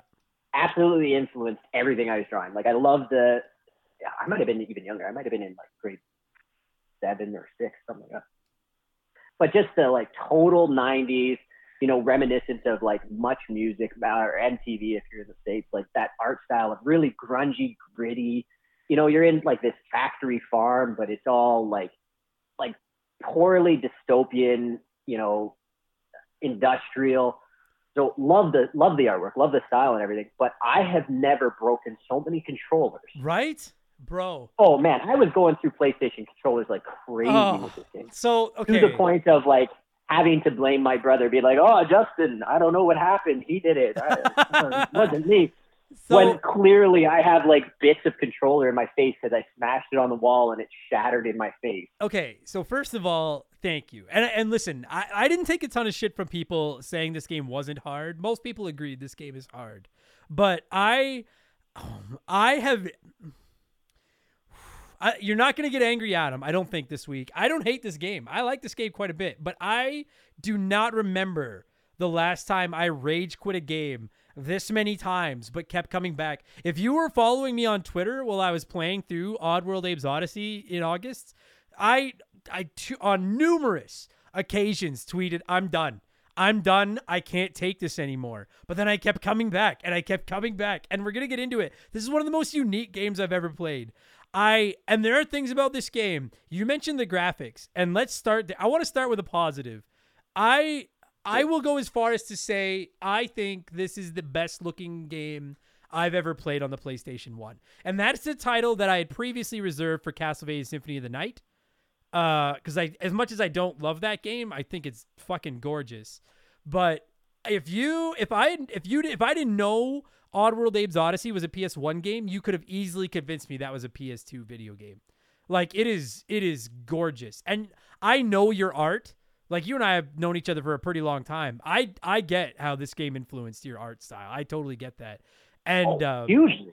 yeah, and even we'll get into the controls, we'll get into the mechanics, we'll get into all of that. But before we get like before we start on because boy, this thing is like a to quote George Costanza, this game is a fucking onion, man. It has layers, and the more layers you peel, the more it stinks. the difference is I like onions, so I can live with that. But like before we get into all of that, just let me say, yes, I agree. The not only do the graphics look good, just when you're playing, like the way that the what do you call those main characters? Do you know like what are they fucking we were debating that when we recorded the first part of this. Like what do you call the Oh. fucking like how do you Um, say it? They're Um, not Murloc, not Murlocs. That's like Blizzard's thing. yeah, no, Uh, I'm looking up the but, name uh, of what the the Mad- Madokin. It was like, huh? Mudokin, Madokins, Madokin. Yeah, something like that. I, Yeah. Mu- yeah, it sounded kind of like Murloc, but it was like Mudok Yeah. or something. Mud- Like, just the des- like the design of them the, de- Mudokins? the design of the bad guys the backgrounds particularly when you're in the factory i was a little disappointed that you don't spend like that half of the game you're out of the factory and we can get there i just i actually like the gameplay out of the factory better but i like the graphics better in the factory um I, Yeah. I just thought it looked it was this is a like artistically this is a work of art this video game it really is and i i have to like the way that it goes from the gameplay to the cutscenes and shit and it's like super smooth like the transitions when you go through like a door and it like shifts you to another level and stuff um i Yeah. can't say enough good things about how it looks it's beautiful great looking video game Yeah, I 100% agree. Like it's flawless. The cutscenes are look great. I mean, and for the age, like when, when this came out in like 98, 97? 97, yeah. Yeah. Okay. Like that's impressive, man. oh yeah. Like when you keep in mind that like and I'm not dunking on these games, but like when I think of the PS1, I think of like Resident Evil, I think of fucking Metal Gear Solid. And the like first Tomb Raider, right? right, Final Fantasy 7. And like the yeah, characters like the, the, characters in those the polygon. Sorry. No, no, the characters the in those poly- games, yeah, they're like eight shapes just glued together. Yeah. Uh yeah, yeah, yeah. and this, This, is the character. The character looks like he does in the cut screen. yeah, It just doesn't look as smooth, yeah. No, it's it's but it's like it's flawless. It's gorgeous. It's it's a really, re- and I'm sure. Listen, I'm hundred percent sure that is an easier thing to do in 2D than it is to do in 3D. Uh, but uh, the point stands. Like fucking gorgeous looking game. Now, oh boy, now that we got that out of the way, I I feel like overwhelmed by this. I don't even know where to fucking start with this. Like, if you've never played it, what would you classify this as? Like a puzzle platformer? I yeah, I would classify it as like a, a ulcer. Um, An ulcer? Yeah, an ulcer. Yeah, yeah. Oh Christ. so dang hard, Dude, it is so hard. Um, and I had people criticizing me for saying it's hard. I'm sorry. It's a hard game. Maybe you're like maybe you're fucking a prodigy or people- something. It is a hard listen. those those people cheated and looked at a freaking walkthrough maybe because they there's did. no way, there is no way anybody plays this game for the first time and isn't like, oh, this is really difficult. Yeah. There's no way somebody plays it and is like, oh, that was easy. the game is Screw des- that guy. it's designed to kill you over and over. Um Yep. So like, I'll just quickly explain. If you've never played it, like the basic premise is you control this M- Muddokin or whatever the fuck they're called, however you say it, uh, named Abe, and he's like this weird looking, uh, kind of like A a. Jar Jar, How would you how would you describe him? like a Jar Jar Binks kind of dude, Yeah, but I was I was gonna say not, like a tadpole without human. the big ears. yeah, Yeah, Like- yeah, yeah. Tadpole human. Think Jar Jar Binks meets Tadpole. weird fucking creature and basically like your your species has been like enslaved and you have to work in this factory for this guy and he's bad and you and like and and the guy who's bad, I can't remember what his name is. It's like uh I don't know. It's like a P name. I just really can't remember. yeah i gotta look up his Ah. name because that's gonna bother me go ahead But you're on like Rupture Rapture Rupture Farm and the dude you're working for is like your stereotypical like image of a 80s CEO. Like he's got the slick suit on, the big cigar. He's in a board meeting. He's just a total like, you know, this is definitely like a very 90s trope, but going against corporate yeah greed and 100% it's Molluck Molluck the glukkon glukkon that's what he's called. What the fuck? But, uh, I- but uh, yeah he you're right. He and like and that's another thing that makes the art so great is the dude like wears a suit has the big cigar like he just looks like that greasy 90s cartoon like it's fucking perfect. And Yeah. your your species is like enslaved to work in this guy's factory and then he's gonna use like he's gonna turn them into food. He's gonna cut them up and make them into like a product to sell and you basically have to like go through the game helping 99 of your species escape from this factory that's the very basics of it um That's that's that's a telltale of what era of gaming this is. The counter only goes to 99. There's no number past 99. That's that's what era this is from. it's like it's like um I, I had uh, some people like when I was playing it I was talking to some friends that were playing it like some people were calling it like it like comparing it to Lemmings in a way and stuff like that. And I can see that like the platforming with the solving puzzles. There's you're constantly like shifting screens and then getting into a new screen and having to figure out how to get past that screen. And if there's any any of the Medalkins or whatever they're called on that screen you have to figure out how to save them and how to avoid the enemies. Like it's very much built around a puzzle. And I love I love that. I love puzzle games. I love that and I think a lot of the puzzles frankly are, are most of them are fairly clever. I like that too. Yeah, where where this where this game will fucking break you is it is just it's it's there's no health points. There's no health bar. You make one mistake And that mistake can be as simple as jumping too late or not ducking in time or and we'll get more into the controls in a sec because the controls don't help at all. One mistake Yeah, I was gonna say, or just using the control. Yeah, yeah, just using the controller. Yeah. One mistake and you are dead. And then you're going back to wherever the checkpoints are, which we'll get to because that frankly is maybe my biggest fault in this game is the fucking checkpoints. And it is just so designed around trial and error. Like it expects you to get into these new scenes, these new areas, the new levels, the new screens, whatever. And there's maybe like you look at it and you're like, there's five or six ways I could get like maybe get past this. Only one or two of them is going to work, but you're going to try them and die until you find the right one. It's designed to kill you. I would imagine your second playthrough of this game is maybe not as satisfying because you're not solving the puzzles, but it has to be a trillion times less frustrating because you know what Yeah, to do. especially if it's a especially if it's a quick second playthrough. Like Yeah. if you're if you're playing through and you just played through it, definitely would help because otherwise relearning the controls would just infuriate me. Oh my god, man! I just I uh so like and like and that, okay, so about the controls, like obviously you've got the basics right. Like Abe can walk left and right, he can run left and right, he can tiptoe left and right. If you run, you go faster, but you can alert enemies. If you tiptoe, you might not alert enemies, but you don't go as fast. Blah blah blah. What's weird about it, and it took me a long time to really get my head around. it, I love like I play like platformers are my bread and butter. Those are my favorite games. Are platformers.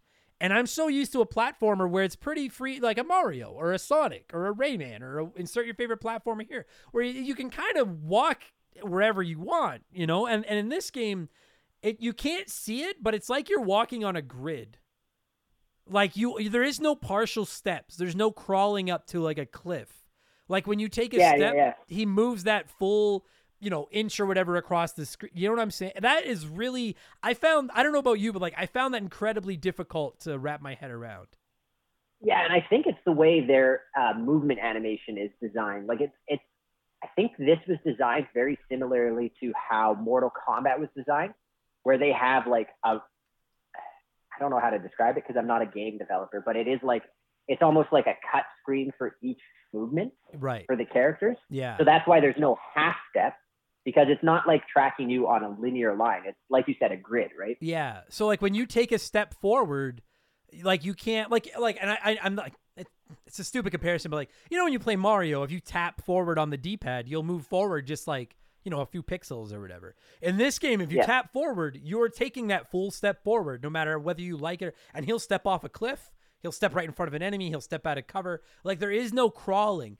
And so that was one of the things that took me a long time to get my head around was just that like I can't you basically have to commit to that full step when you take that take that step and that can be a very difficult thing to do when you're learning to play a game with controls like that and you're doing it in a game that is so unforgivingly difficult where it's like oh you just you took a step when you shouldn't have like you're dead start over and it's Yeah. like mother fu- there's no this is the most unforgiving game i think i've ever played it is just oh, whoa the only saving grace is that you have infinite lives Yeah, but and like, and like it, it could be as simple as you're running, and there's that like little half momentum that Yeah. carries you out of the run. I I can't count how many times I died from that. and it's and it's not just the way he steps and walks but the jumping. It so like up if you're standing still if you push up you jump. And that's how you like jump up to grab a cliff above you to pull yourself up. When you're running or walking you hit triangle and he'll do a jump forward. And there's a part dude right after you escape the factory. It's like the first level when you escape the factory and it's like the blue sky and you're outside and it's like nighttime and it's like the everything's like a shadow kind of silhouette do you know what i'm like looks awesome yeah, you're you're still in the city, and it's uh, kind of like still noir yes yeah looks like great like detective detective city kind of thing. But there's a part where you have to like you're on a you're on a ledge above and below you, I don't know the names of any of the enemies, but below you is like one of those giant crab things that runs around. And and then there's another ledge on the other side of the screen up above. And so you basically have to run, fall down to the level where that giant crab thing is, run across the screen, jump up, grab that ledge and pull yourself up. And I was streaming it, and that was the first time I rage quit because I died there so many fucking times before I finally wrap my head around run off that cliff, run forward, and you have to like it's not Mario where you hit jump whenever you want to jump. You need to plan that jump out in advance because if you don't hit it before Abe has fully stepped onto the next space he's on, then you won't jump till he's on the next space. Like you can't jump mid. do you know what I mean? Like you you need to plan your jump one space ahead of where you want to jump. It actually handles a lot like Tomb Raider, um, but in 2D. Yeah, yeah, yeah, yeah. yeah. And uh, dude, I I don't know about you, man. Like maybe I'm just dumb. It took me so fucking long to figure out the jumping in this game. Fuck me. Ah, No, it took me it took me forever to. Like I, you know, I haven't replayed it, so I'm going off memory. But it, Sure. I was so frustrated with this game, yeah, and, and, it was uh. it, it strictly stems from the movement. Like the puzzles, you'll figure out. You made a really good point about not being able to save till checkpoints, but I think when you're younger, your ability to play for hours sure, yeah. is uh is pretty prevalent. So It that doesn't affect you as much. If I tried playing this now, I would be pissed. oh, like I absolutely livid. livid. and what's what's Because after, after an hour, I got other stuff to do. So it's like, all right, well, that was an hour where I made it through three parts of the level. Yeah, Awesome. exactly. And what's frustrating is that, like you said, like you can solve the puzzles and you'll figure out the puzzle, but I can't. And by the end of the game, I had a fairly good grasp on the controls, and I because I, want, and I'll, I'll get into that in a second. But for the first, I would say half of the game, I I'd figure out a puzzle, and for the fucking life of me, I could not get Abe to do what I needed him to do to get past it. And I know what I have to do, but I can't make it do it. And every gamer listening to this, you've had a game like that where you know what you want the game to do, but you can't get it to do it. And my God, dude, it is just. I rage quit so many times. And the only thing that kept bringing me back to this. At one point, I went as far as to message Blaine, the dude that sponsored this episode, and say, I'm not doing it. I'm sorry. I can't do it. I was so mad.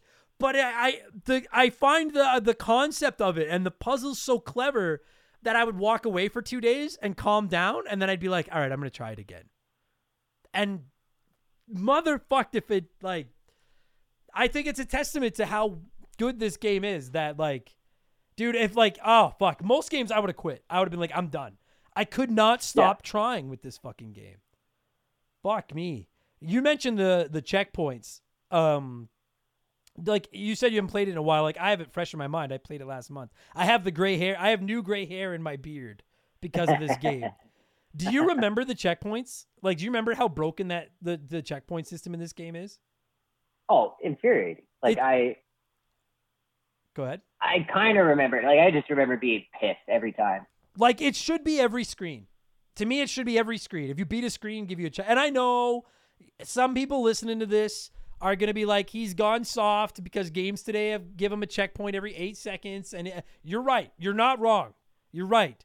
But that said, dude, the check with the sheer amounts of like precision platforming and, and puzzle solving you have to do in this game to make one mistake and then get rewound back five ten minutes you might have saved three of the medokins or whatever they're called it doesn't save it unless you find a checkpoint and so if you die Yeah. you have to go save those fucking characters again So and even a compromise where the ones you've saved, you've always saved. Yeah. revert you. like No something. problem. No problem. No problem. Yeah. No problem. I would happily have done that. even if it like you know what i'll i'll do you one better. Just tell me when i've passed the checkpoint. Because i don't even know. Just tell me. Even if you want to leave them as spaced out as they are just just fucking i don't know just just have That's that's right. It's not a thing you hit or anything. It's not like a button. It's just you're at a checkpoint. You don't even know when you hit one. no they're ghosts like have a be like checkpoint like something to fucking tell me because like Yeah. like i His understand nerdy little voice. That would have been perfect. In Right? His little nerd voice. Like you can you listen, I'll listen to an argument that it adds to the tension of the game to not know when you've had a checkpoint. I'll I I can see where you're coming from if you want to make that argument. I'm going to counter that I I just think it's stupid. Like I'm like it's just I'm so terrified. Like I, I found that I I couldn't enjoy the game because I was so, so like, and admittedly, I played it on my PlayStation Classic, and it is one of the 20 games that natively come on the PlayStation Classic. Uh, Oh, really? yeah, it is. Yeah, and you know what? And okay, so two points. One with the checkpoints. Uh, I'll just straight up say it, and I know that this might be sacrilege to some of my uh my brothers and sisters in retro game arms. Uh, this game is designed to be played with save states. Like it, it it is so much and like i didn't cheese them i didn't use them every three seconds but like if you but, complete something but really how dare you? like it's just if you if you could like i'm not mark mchugh who had to spam save states to get through super mario brothers 3 uh fuck you mark it is like this game this like this game needs saves it makes it so much easier like it, it it takes so much of the edge off what i wanted to say just quickly and then we'll get back to the game like do you have a playstation classic Nope. like it's it's I- it's a piece of shit. It really is. If you don't hack it, it's a piece of shit. But Yeah, I've got like I've got an emulator for my PC and then a like a controller that works as a PlayStation. right, controller. so then you're golden. Like with the Yeah. PlayStation Classic, uh I've always like the big 3 games that are on it are uh Resident Evil, Metal Gear Solid and Final Fantasy 7.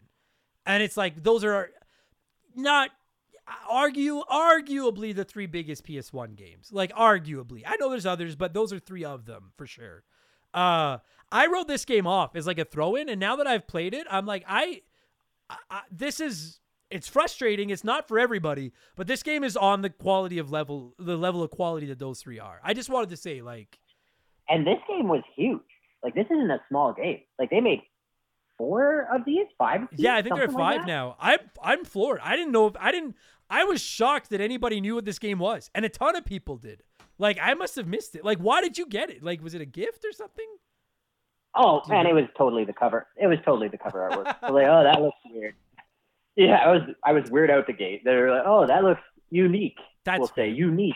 Air That's- quotes. and it does. But like I never. I always chalk this game up to just being like a shovel shovelware PlayStation just put it on their game. And now that I've played it, I'm like this game belongs in that conversation with Metal Gear Solid, Resident Evil, Final Fantasy 7. Maybe it's not as influential as those games were, but it's as good. You know, like it's that it's Oh, a yeah. it's a good Yeah, absolutely.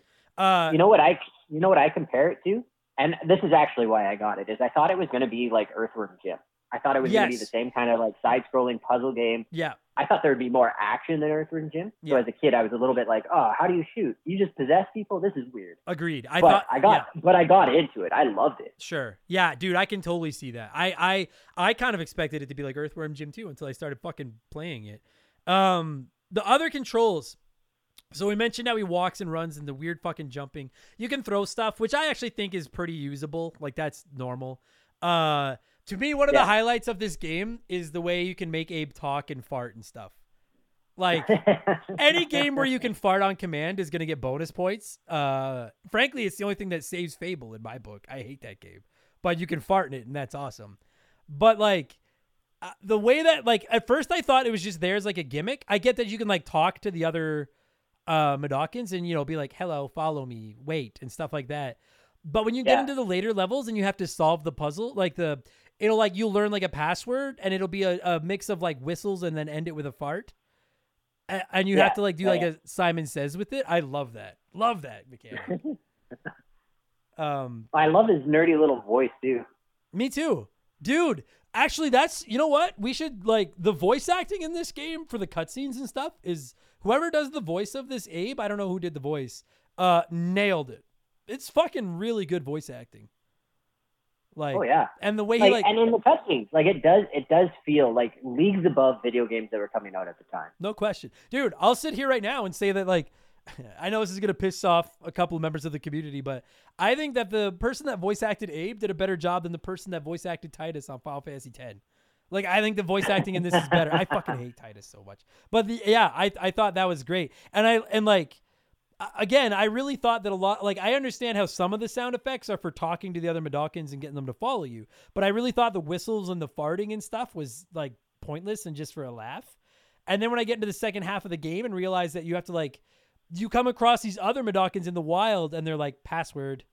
And then you realize you have to go back to somewhere and memorize a a, a pattern of whistles and and and a fart at the end to always be like the enter button. And then remember it and go back. I that I think that's a really I really enjoyed that that mechanic a lot. Um, Yeah. And then well, what- and it's what's that? it's nice. It's got a bit of that potty humor. Like it, I don't know. It's great. That's a great. Yeah, I agree. Yeah, the, the farting fits the game. Um, and then you've got it the does fit the motif definitely. Oh, definitely, yeah. And then you can do the chant. And uh if you've never played this game, so like you you're you can hold down L1 and L2 and make Abe just do this like blah blah blah blah blah blah blah, blah like this weird fucking chanting noise.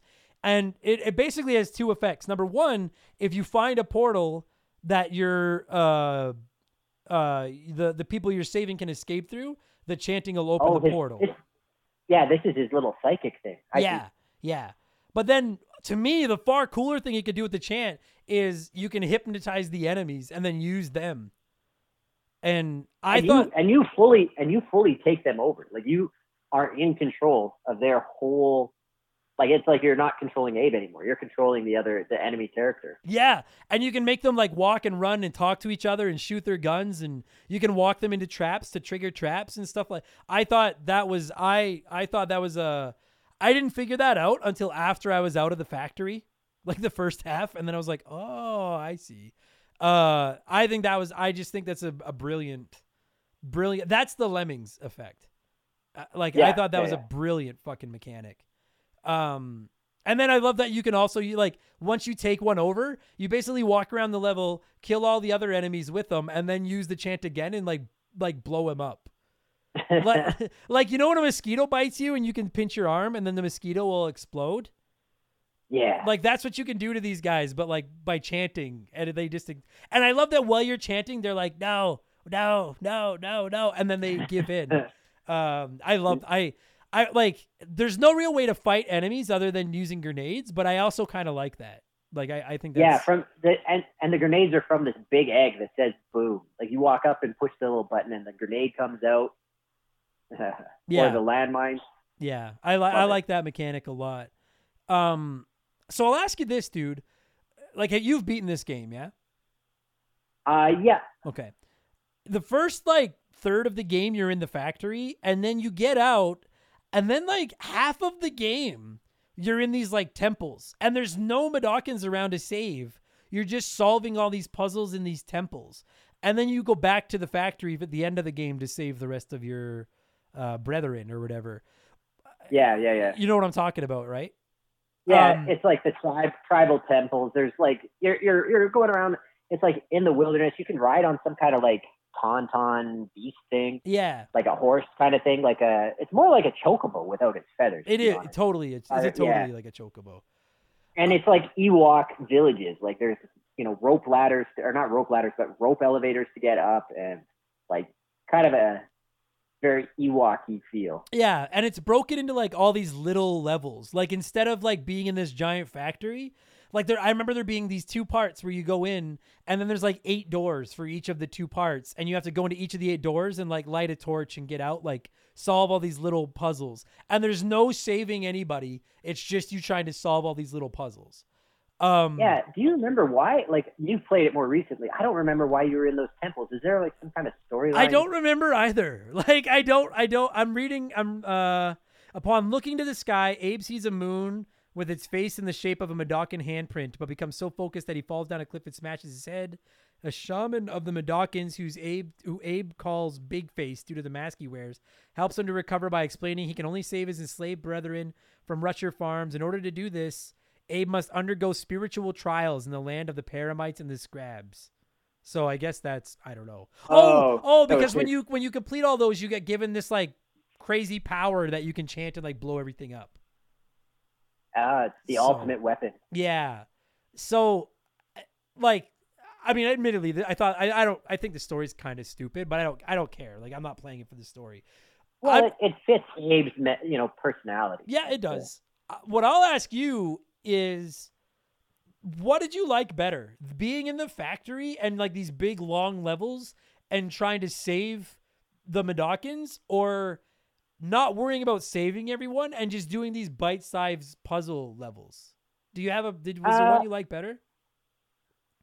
I kind of liked doing the puzzle letter levels better because you could like pick up. I think it was rocks you picked up or explosives or whatever, and you could have more than one. Like in the factory, you had to go back to that stupid egg and get one bomb per time. Whereas out in the wild, you could have like three or four of those little, uh, I think they were rocks you threw to blow stuff up. Like I felt like it was just, you know, better scenery. Uh, yeah. Um, I liked like right when you get out of the factories, the like film noir cityscape, like the I don't know, it's like orange in some parts yeah. when you're in the sewers. I like that part probably the best, but yeah. I definitely like being out in the wilderness quite a bit. Yeah, it's I, like I really like the mechanic of you trying to find the 98 or whatever other because I think you're the 99th one, but finding all the Mudokons and saving them. I like that, but Yeah. I actually enjoyed the game more when I was in those temples, and it was. I think part of it was because they were little bite sized, like the checkpoints were obvious. You'd go into a door, it was a little bite sized puzzle. Once you solved it, it saved, and you came out and went to the next puzzle.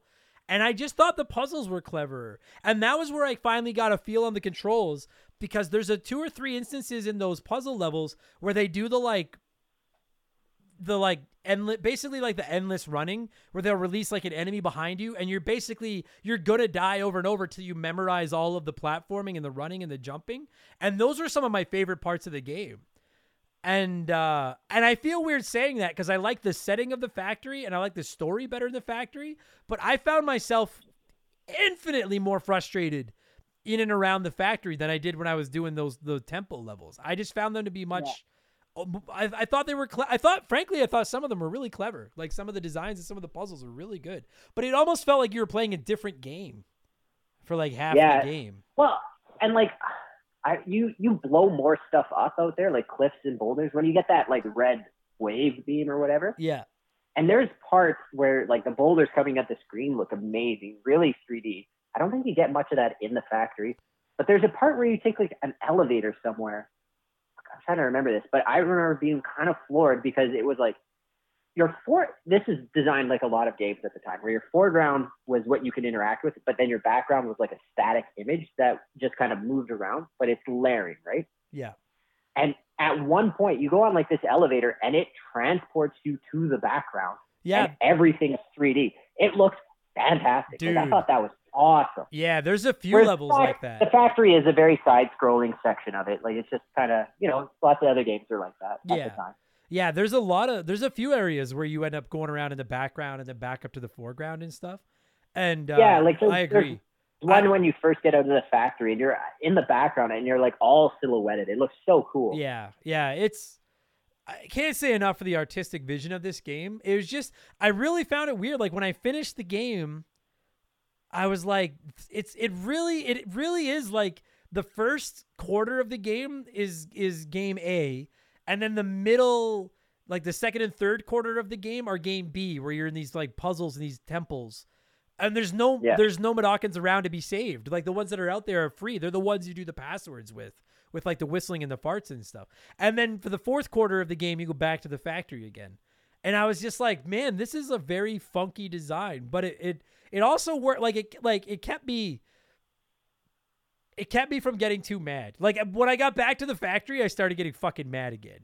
But I also at that point had such a good handle on the controls that at least I could make them do what I wanted. It was just a matter of solving the the puzzles. Yeah, less accidental deaths, a lot more like, oh, I just suck deaths. Yeah, exactly. Yeah. uh fucking oh my god this game is hard um i'm trying to think of what else is in it like I, like what did i like i wanted to vent about the checkpoints which i fucking did i wanted to vent about the Yep. fucking controls i fuck i hate the fucking control. Oh oh there's whoa motherfucker. Anyone that was watching my streams remembers this. There was one part in the second this when you return to the factory there's this part where you you you have to hypnotize one of the bad guys with the guns and you take out all the other enemies on this like long level.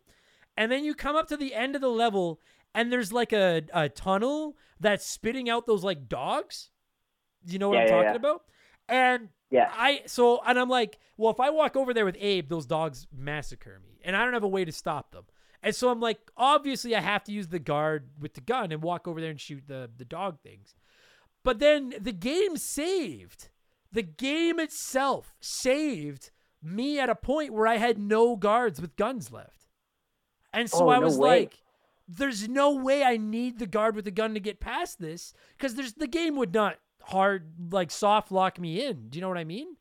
And I tried Uh, forever and I could not figure it out. And then finally I, I asked, I was like, I, were- I was streaming it and I was like, what do I do? I hate that I have to ask, but what do I do? And they're like, you need the guard to go back to just shoot an endless trail of these dogs. They, there's like two dozen of them. And I had to load up an old save and get back there because I had soft locked myself in without any guards. I was so mad. And, and and I still I don't give a fuck. You could be the world's biggest Oddworld Abe's Oddysee fan and you can come in here and try to defend it and that's fine. I will not move off that point. That puzzle sucked. That was broken. That was crap. It fucked me. And if I hadn't been able to look it up, I never would have finished it as a kid. I would have stopped right there. Because Well, I just fuck you. Fuck, fuck, fuck, fuck, fuck you. just think how many people played this. I'm done. think I'm about sorry. how many people played this in the in the early days and just like got to that point where like, oh, I guess that's uh, the game's broken. I can't I can't do anything now. like Like If- how if if how it, many people would have taken the time to go back and figure that out? dude, if it just replenished one of the guards with the gun, I would be like, obviously, you're trying to give me this. Do you know what I mean? Like, there's a reason he keeps coming back.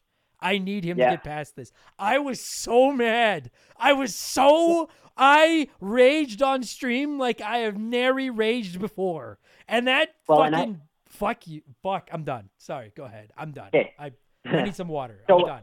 Fuck. well, and I bet you like there's beta alpha testing, beta testing now in games. They have a whole panel of people who are part of the company who test levels, test environments, test for glitches. Um, I bet you this didn't have any of that. So the dudes testing it were the people working on it, and guaranteed they knew how the puzzle worked. So they were just like, oh yeah, whatever. Never ran into that problem. Yeah. Released it to the public, and I bet you they got flamed for it. Just Yeah, a million oh. people. Yeah, you might be right. And the other thing about that puzzle that pissed me off was I did try that. Before I killed off all the guards, I walked a guard over there and shot the dogs, but they just keep coming. Like it wasn't 3 or 4. We counted it. It was like 25.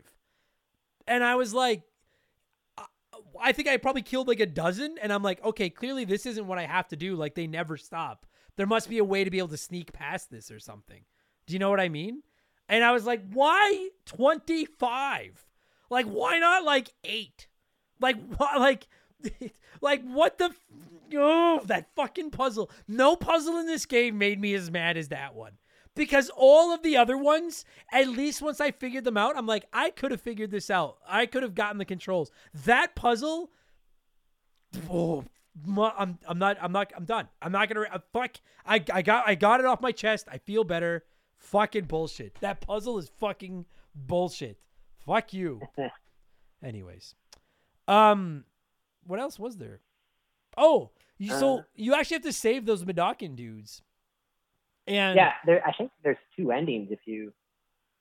Yeah, I know there's I so if you get under Okay, so like obviously spoilers, we're going to spoil the the endings.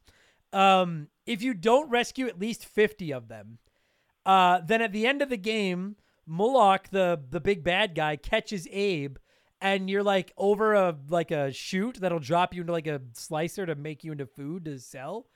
And if you don't save at least 50, you're tied up there. And then it shows like a few of them, and they're like, well, he didn't do anything for us. Forget him. And you die. And that's the end of the game. And And and you have and you didn't beat the other way yet. no, I looked up the good ending afterwards. Yeah, Uh, the sh- shaman guy, uh, Big Head or whatever, he comes and saves you basically. yeah, like if you if you rescue more than 50, then they like they like zap the guy with lightning or something and yeah, they save you. But I so I, first of all, uh what do you think of that ending? I like it. I love how cold that like they're like you didn't save at least half of us? Fuck you. I thought that was a great ending. Personally. Awesome, absolutely love it because it's shocking. Like you're ne- especially like that's from an era where the hero always wins, no Yeah. matter what. The hero wins. Like every cartoon we watched around that time, everything that was coming out, hero always wins. You sometimes lost a secondary character, like the hero's best friend or his uncle or something. Yeah. to you know build emotion, but never the hero. And Love it. Love the ending where oh sorry, main character's dead. I loved it. And you know what I love the most about it is like the, this is a fucking hard video game. And you grind through this thing and you're like, all right. And then at the end, you die. And it was like, what the fuck? Are you kidding me? That's vicious. I love it. I do like the multiple endings though. And uh, I, I, you know what I like is the way that while you're playing, when you're in the factory, there's like the like the fucking scoreboard behind you showing like total Mudokons in captivity 99 number saved number lost or whatever and so you always know like you don't know Yeah. what the number is to get the better ending but you always know where you stand as far as how many you saved i i thought that was really clever as well Well, and I love that it's not like a, uh menu that you click into. Like you don't hit pause and then it shows you. It's in the background. Like you, you, you know, you have to go to an area that has the score score uh, board on it. Yeah. Yeah, I like that a lot. Um oh, that's where I wanted to go.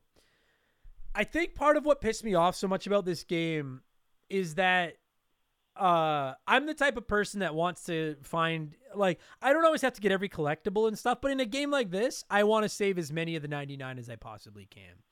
And I- and and I and I want you to by all means feel free to disagree with me or correct me if I'm wrong, but like to me, the first time you play through this game, you can't like you can try to save a few of them. I think I saved like 34 or something.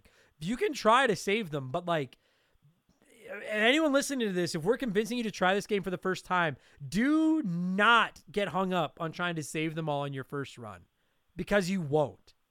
Like you won't. The game expect like in my opinion, without a walkthrough or something, you're expected to basically just stumble through your first playthrough. And then by the second Yeah. one you know what to do. Do you know what I mean? Yeah. Like Yeah, yeah, yeah. agreed or like like I, I just I want to play it again now and try to save everybody because now I feel like I could because now I know the controls. But that first playthrough is just like it feels like your entire first run is a tutorial level. Um, it's vicious. Yeah, like the the whole first playthrough is the tutorial. yeah, the entire run. Yeah, Yeah, especially in a time before like YouTube or being able to look like everything up on the internet. Like this came out when dial-up was a thing, so you weren't Yeah. sitting there like brah, brah, brah, calling the internet and being like, "Yo, I uh, need a playthrough for Abe's Oddysee." Yeah. Oh, 48 days to download that video. Screw that. I'll take the text version. Oh, another three days. Awesome. Yeah. Uh, I'll just figure it out. yeah. It was like when when I was playing it, even Blaine was like, "Dude, don't worry about saving everyone in your first run. Just just beat the game, and then you and then and then you'll you'll feel better." But I didn't want to. I was like, "No, I want to save everybody. Like I want to do it." And then you do eventually. Just like once you once you just accept the fact that you're not going to rescue them all, the, in my opinion at least, the game became a lot more enjoyable for me. Like like play like my opinion if someone's going to play this for the first time just play it to beat the game saving everyone is like bonus content that you can do on a next playthrough does that make sense Yeah, and it doesn't lose replay value. Like if you play it once and then go back to play it again, like I I spent hours playing. Yeah. stupid game and I dude, I could totally see like replaying it. I want to, like I when I finished it, I said that in our Discord. I was like, I've done it. I beat it.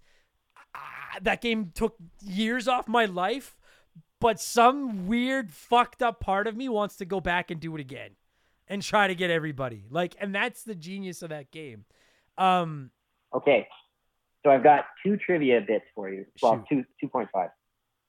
So you were talking about the uh, voice actor that did all the characters. yeah. One dude pretty much did everything, Okay. and it's the director and creator of the game, Lorne Lanning. Oh wow. Yeah, like that- that's really impressive. Like you said, this is really great voice acting, It's and it's spectacular. for the guy to be doing the whole project, that's unbelievable. Yeah. And then the other thing, I was like, why the why the hell is his lips sewn up? Like they don't cover that at all. Yeah, why are his lips sewn sh- shut? So his skin color is blue because it's his sadness for his race being uh, enslaved, and his lips are sewn up by his mom when he was a baby, so that because he cried out so much, so that he wouldn't cry out and be murdered. That's morbid. yeah, it's super depressing. What the like, what? fuck? What a fucked up video game. Imagine explaining this game to someone that's never played video games.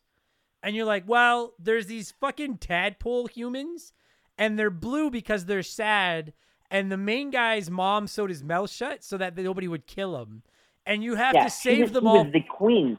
She was the queen of their race. by. Right. and you have to save them all before they're turned into snack food. But in the middle of saving them all, you get sent to a a temple where like your ancestors live to learn how to chant electricity. And during the entire game, you can fart. Yeah. what the fuck? Like that's odd Oddworld Abe's. What the fuck is this game?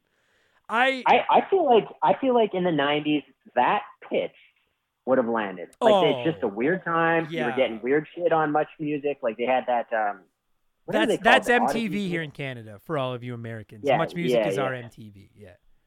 But and same thing, like literally same thing. They Yeah. played a lot of the same programs. Yeah. whatever. But they had that like midnight thing where they would play like Beavis and Butthead and uh, the Maxx and all these weird cartoons. This game is cut from that cloth. Totally. This game is totally that Ren and Stimpy cloth. Like it is a Yes, 90s fucking exactly. game. No question Yeah. about it. Earthworm Jim, like they Yeah. all are very similar in like, oh, this is weird. People were weird in the '90s for some reason. No question. It's you know what? It's you know what?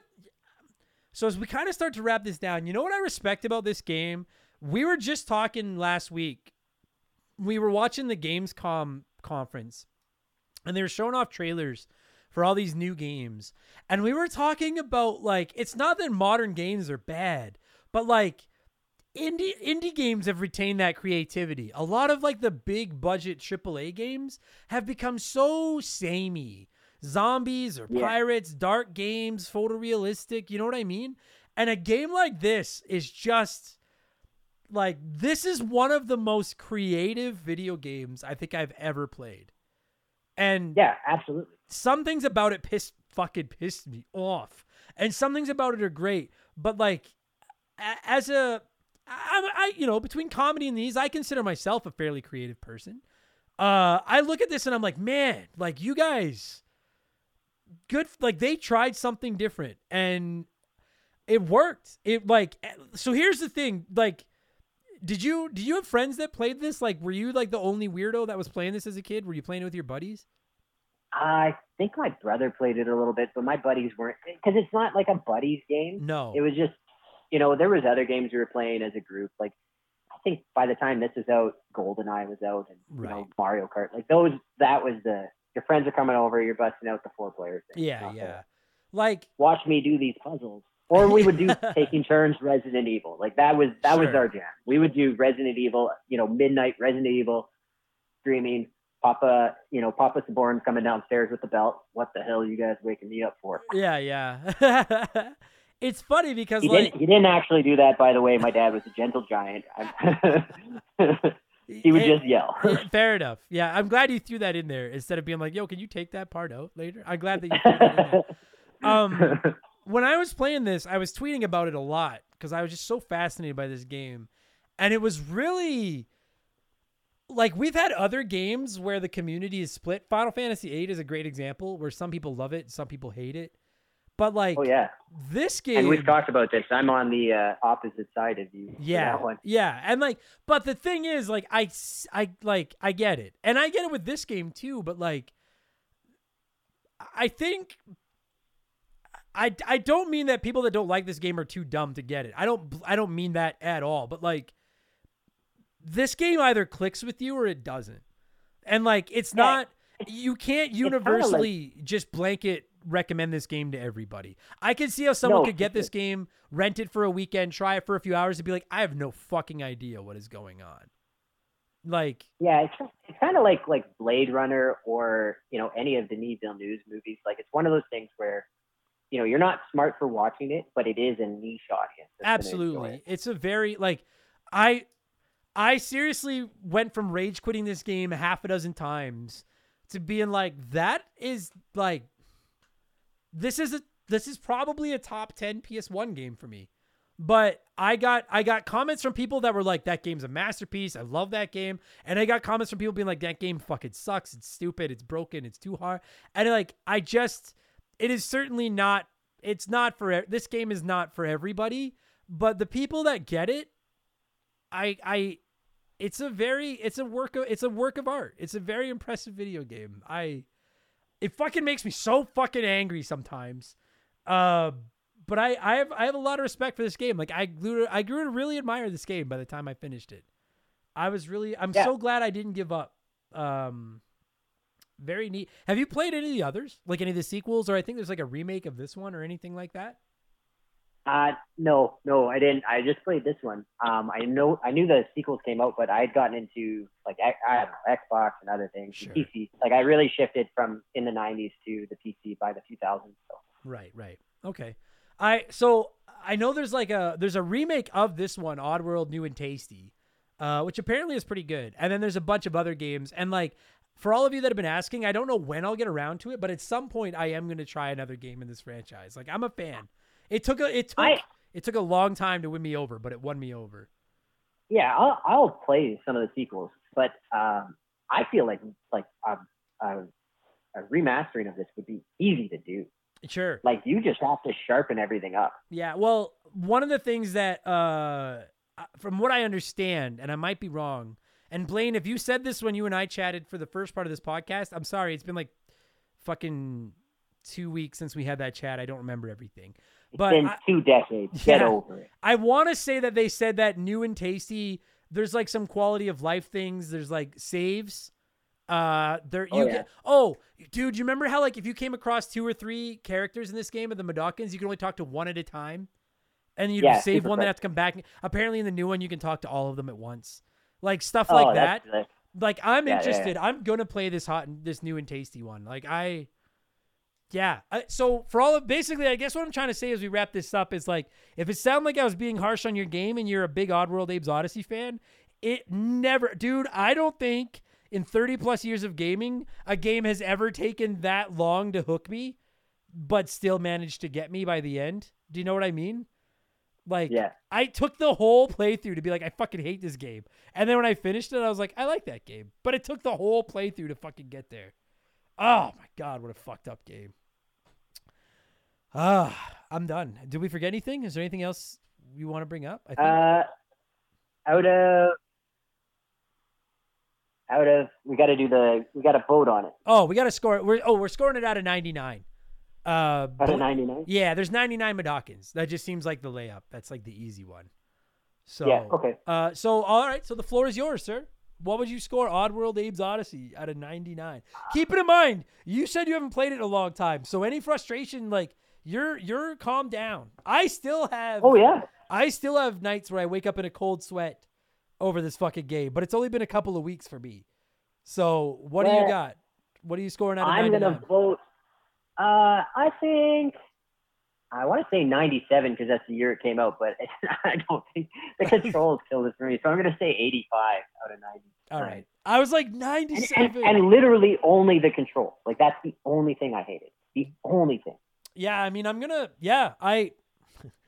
While I was playing it, I would have given it like a 30. I was so mad. but now that I'm done and I see the whole picture, I'm like, I'll give it like a, I'll give it a, a 90. Like the only things, the controls, even the controls I got used to by the end. My biggest gripe with this game is the checkpoints.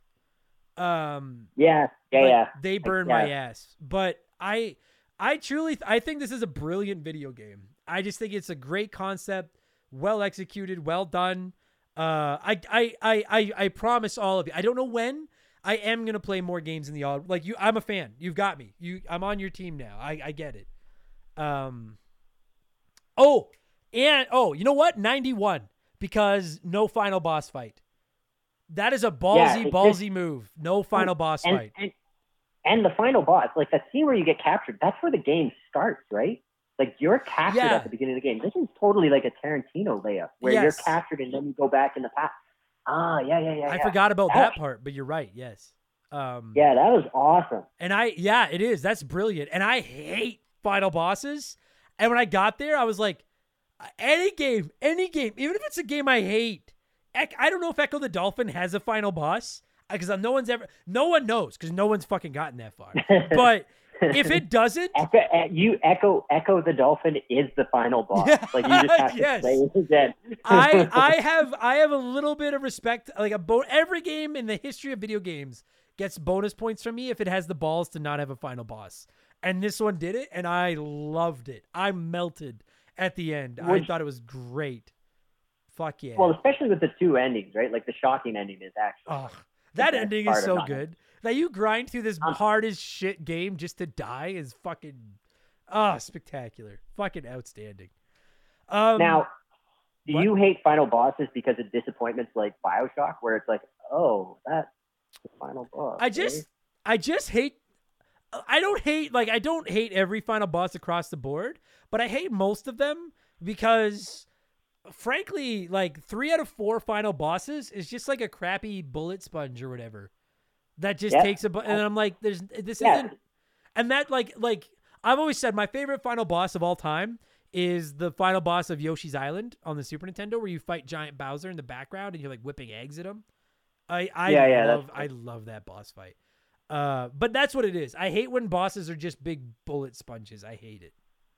Yeah, so it's just disappointingly easy. Like that's that's I call it the Bioshock boss syndrome. Yeah. It's just oh oh okay that was just another enemy and I had enough of everything to easily beat him. Yeah, like figure out a way to like make it clever, or better yet, don't have one.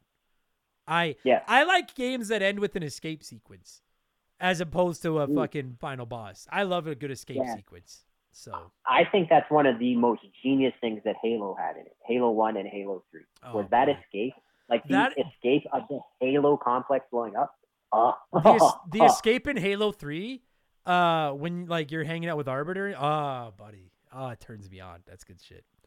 Um, yeah, that's the- that's the way to do a final boss is Agreed. to have an action sequence. Yeah, Oh. I'm on board with that. On that note, a whole bunch of you have been asking me if we're ever going to cover Halo 3. Yes. I don't know when, but sometime Halo 3 will get an episode, I promise. This same episode, let's go. Yeah, let's go. All right, we're talking Halo 3. No. Uh dude, before we wrap this up, you've uh, you've been busy. What do you got going on? I'll shut up. Plug your This is your plugging up. Plug away. oh, my plug point. Plug your shit. Get, it, Uh, get it right. The world's listening. So, so since 2019, I've joined a uh, a small film studio for where we live called uh, S762. Uh, we just released like our first first ish. Like the directors had a couple other films. The first film that I'm in that did really well in the film um, the film festival circuit. Um, it's on YouTube now, so I'm just kind of plugging the studio. It's the first film. We got two other ones coming out within the next year. Um, but it's called Quiet Enable. It's a short film. It's 24 minutes. It's on YouTube.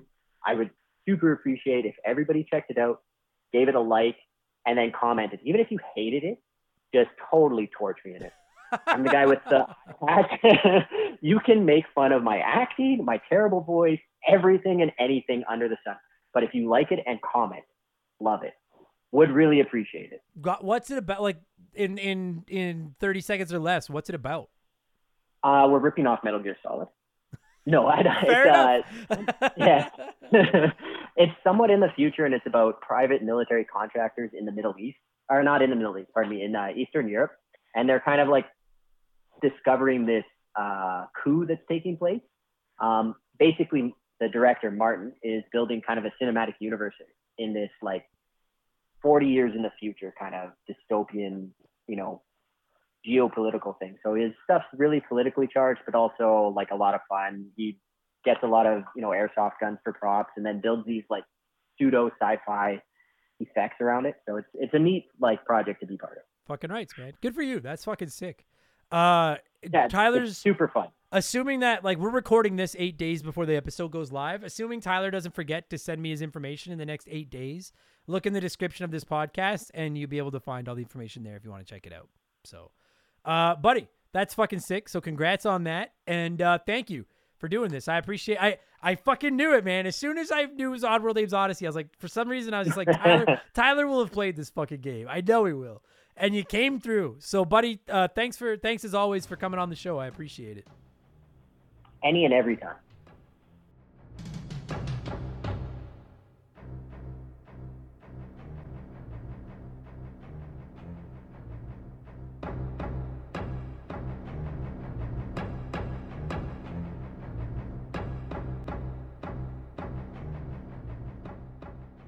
And that's going to do it for this week's episode. Uh, Blaine, thank you so much for your generosity support for sponsoring this episode and for introducing me to and not forcing me to stick with this game, but for convincing me to stick with this game and get through it because now I really like it. Fuck me, was it frustrating. Uh, so thank you so much. And of course, Tyler, thank you so much for giving me a call and talking Oddworld Abe's Oddysee. Do not forget, you can find the link to Tyler's short film, Quiet and Able, in the description of this podcast. If you're interested in checking that bad boy out, that is everything this week. If you want more, if you're, well, first of all, if you're like, this podcast didn't suck, that was not that bad, maybe leave us a nice review. We're getting a total influx of good reviews lately, and uh, they warm my heart and they make me feel nice. I read them, I see them. So thank you to everyone leaving us nice reviews. And if you want more of these, there's over 200 bonus podcasts waiting for you the second you sign up at patreon.com slash remember the game. And you're getting two additional podcasts every single week. And don't forget that 5% of your Patreon is being pledged to the Stollery Children's Hospital at the end of the year. Uh, as part of my 24 hour Remember the Children charity stream, we've raised almost $2,000 already. So you keep the lights on, you get a ton of podcasts, or wait, I keep the lights on. Thanks to you. You get a ton of podcasts. We help out some children. It's fucking wins all around. All right. So check that out if you're interested. Patreon.com slash remember the game. I have a P.O. box. You can find the address at rememberthegamepodcast.com. Just shoot me some little postcard, a letter. Let me know where you're listening. I'll send you one back. We'll be friends. It's fun to do that kind of stuff. And don't forget, you can check me out on Twitch. I have been more active on there lately, but I really have no uh, consistent schedule. I just log in whenever I have a chance. It's twitch.tv slash member the game, not remember. Member the game. You can come by, see my stupid face. It's lots of fun. All right. That's going to do it for this week's episode. I will be back tomorrow for all of our Patreons with expansion pass number 127, where I review the Ninja Turtles Cowabunga collection. Game patch 105.0 goes live on Friday with all the biggest news in modern games. And I'll be back next week with Remember the Game number 214, which will almost certainly be about Metroid for the NES. Should be a banger. Take it easy, everyone. I'm going to thank some patrons and get out of here. Talk to you on the next one. Cheers. Goodbye. Remember the Game is brought to you by our Patreons. I could not puke up all the content I churn out every week without all of your support. The following people are signed up at the senior executive vice president level or higher at patreon.com slash remember the game, and as such, I am contractually obligated to butcher their names in a rushed thank you at the end of every podcast that I don't know if anyone listens to or not. So a huge thank you to Makeshift Mallow Magic Money, Joe Buck, Sharonic, Andre, Best Podcast Advice, James Clark, King Bahamut, Dave McGee, DNA Gaming, Slick Rick, Doug Dorn, Charlie Medeiros, Andrew Wright, Jordan Fraser Burns, Little Bunny Fufu 89, Angry Ticks, Dave Thompson, No One Cares, Aaron Lawson, Nathan Trombley, A Town, Morgan Zay, Donovan Riot Kitchen. Mike Maloney, G9PSX, Mercury869, Wolfgang Darren, Sam Wright, Andy Hudson, Chris Copland, Doogie, Wolf Magic 21, Johnny CCDC, Joel LeBlanc, Squints, Zonko 504, Russell Aldridge, Jeff Bergeron, Captain N, Daniel, Tunable Power, John Woodruff, Randy Barrage, Just a Fish, Noop Q, Denzalo, Holmes, Zach Shepard, Chris Dickin, Matthew D'Amico, Frosty Feet 492, Triple, Austin Cook, Elijah Burns, Stephen Parnell, Ray Sen Wantongo, Zach Coiner, DBXJ, Jameer Williams, Steve Dalk, Phil McCracken, Trav H, Mizuru, Nicholas Chaffee, David Marcus, Phil Lencher, Ruben Elizald, Eric James, Riley Turvey, Jake Carter, Mexican Johnny C. Spin, Thomas Smith, Nicola, Much Makuchi, Leroy Westrich, Dark Squall, Jerry the 3D printed Saustrich, Russell, uh, oh, dude, Russell, you just told me how to say your name, and I still don't fucking remember how to say your last name. I fuck Russell Sigi. Sigi. I'm sorry, Russell, if I said it wrong again. Evolva, Sean Ramos, Stevie Cooper, Stud Still Smash, Mojo the Helper Monkey, Gabe, Dan Fusselman, Fuzzy99, Decoy Man, John Jameson, Blaine the Hoagie Man, Scary Terry, Bucky Duck, Hegel Waffle, Kach, Jimothy, Joe Stone, Chris Williams, Oroku Saki's Gardener, Nicole Novak, Cody Richardson, General Fury, the Jamadian Nightmare, Matt Hamilton, Nomad, James Black. Drugs are bad. Drugs are bad. Okay, I just caught that. Sam Carpenter, Nerdy Hybrid, Aaron, Fle- Adam Fletcher, not uh, not Aaron, Adam, the vastly superior Aaron's, Adams. Colin Bollinger, Lucas, Joey Mercury, IR Jackal, Theron, Squeak Nuts, Isaias, Timmy the Exuberant, Tour Turtle, Lance Jones, Brian Neese, Christian Gabriel, Maverick Marty, Musty Beetle, Big Poppy Logan, Phil. Ah, you just told me to say your last name too. Stop telling me how to say your names because I'm not going to say them right. Phil Vow. I'm going to say it wrong no matter how you tell me. There's too many and I'm not smart enough. So many people message me telling me how to say their names properly, and I make a conscious effort try to remember. And then when push comes to shove, I forget how to do all of them. John M. Watkins, Beef Dingleberry, Michael Barjudines, Barjudina, Hitchy Poo, Arctic Fission, Romaldo Marquez, Connor McCann, Bulma Simp, Mark Nele, Darren Dickey, Trevor McKee, Quiet Place Queen, Cam Nelly 23, Zamatos, Skilla Rooney, Angelo Leonardo, Lugnut, Scott Weiss, Edgemaster P, Oh My God, It Froze, Bobby Litton, Roger, Roger, fuck, Roger Russell, Taylor Lynn White, Kia Poo, Kia Pup. Oh, this is fucking horrendous. Kia Pup, knife goes in, guts come out. Ah! the worst iteration of the shoutouts ever. My God, I'm gonna go dunk my head in some water. Take it easy, everybody. Thank you for the support. Ugh, Purple Monkey Dishwasher.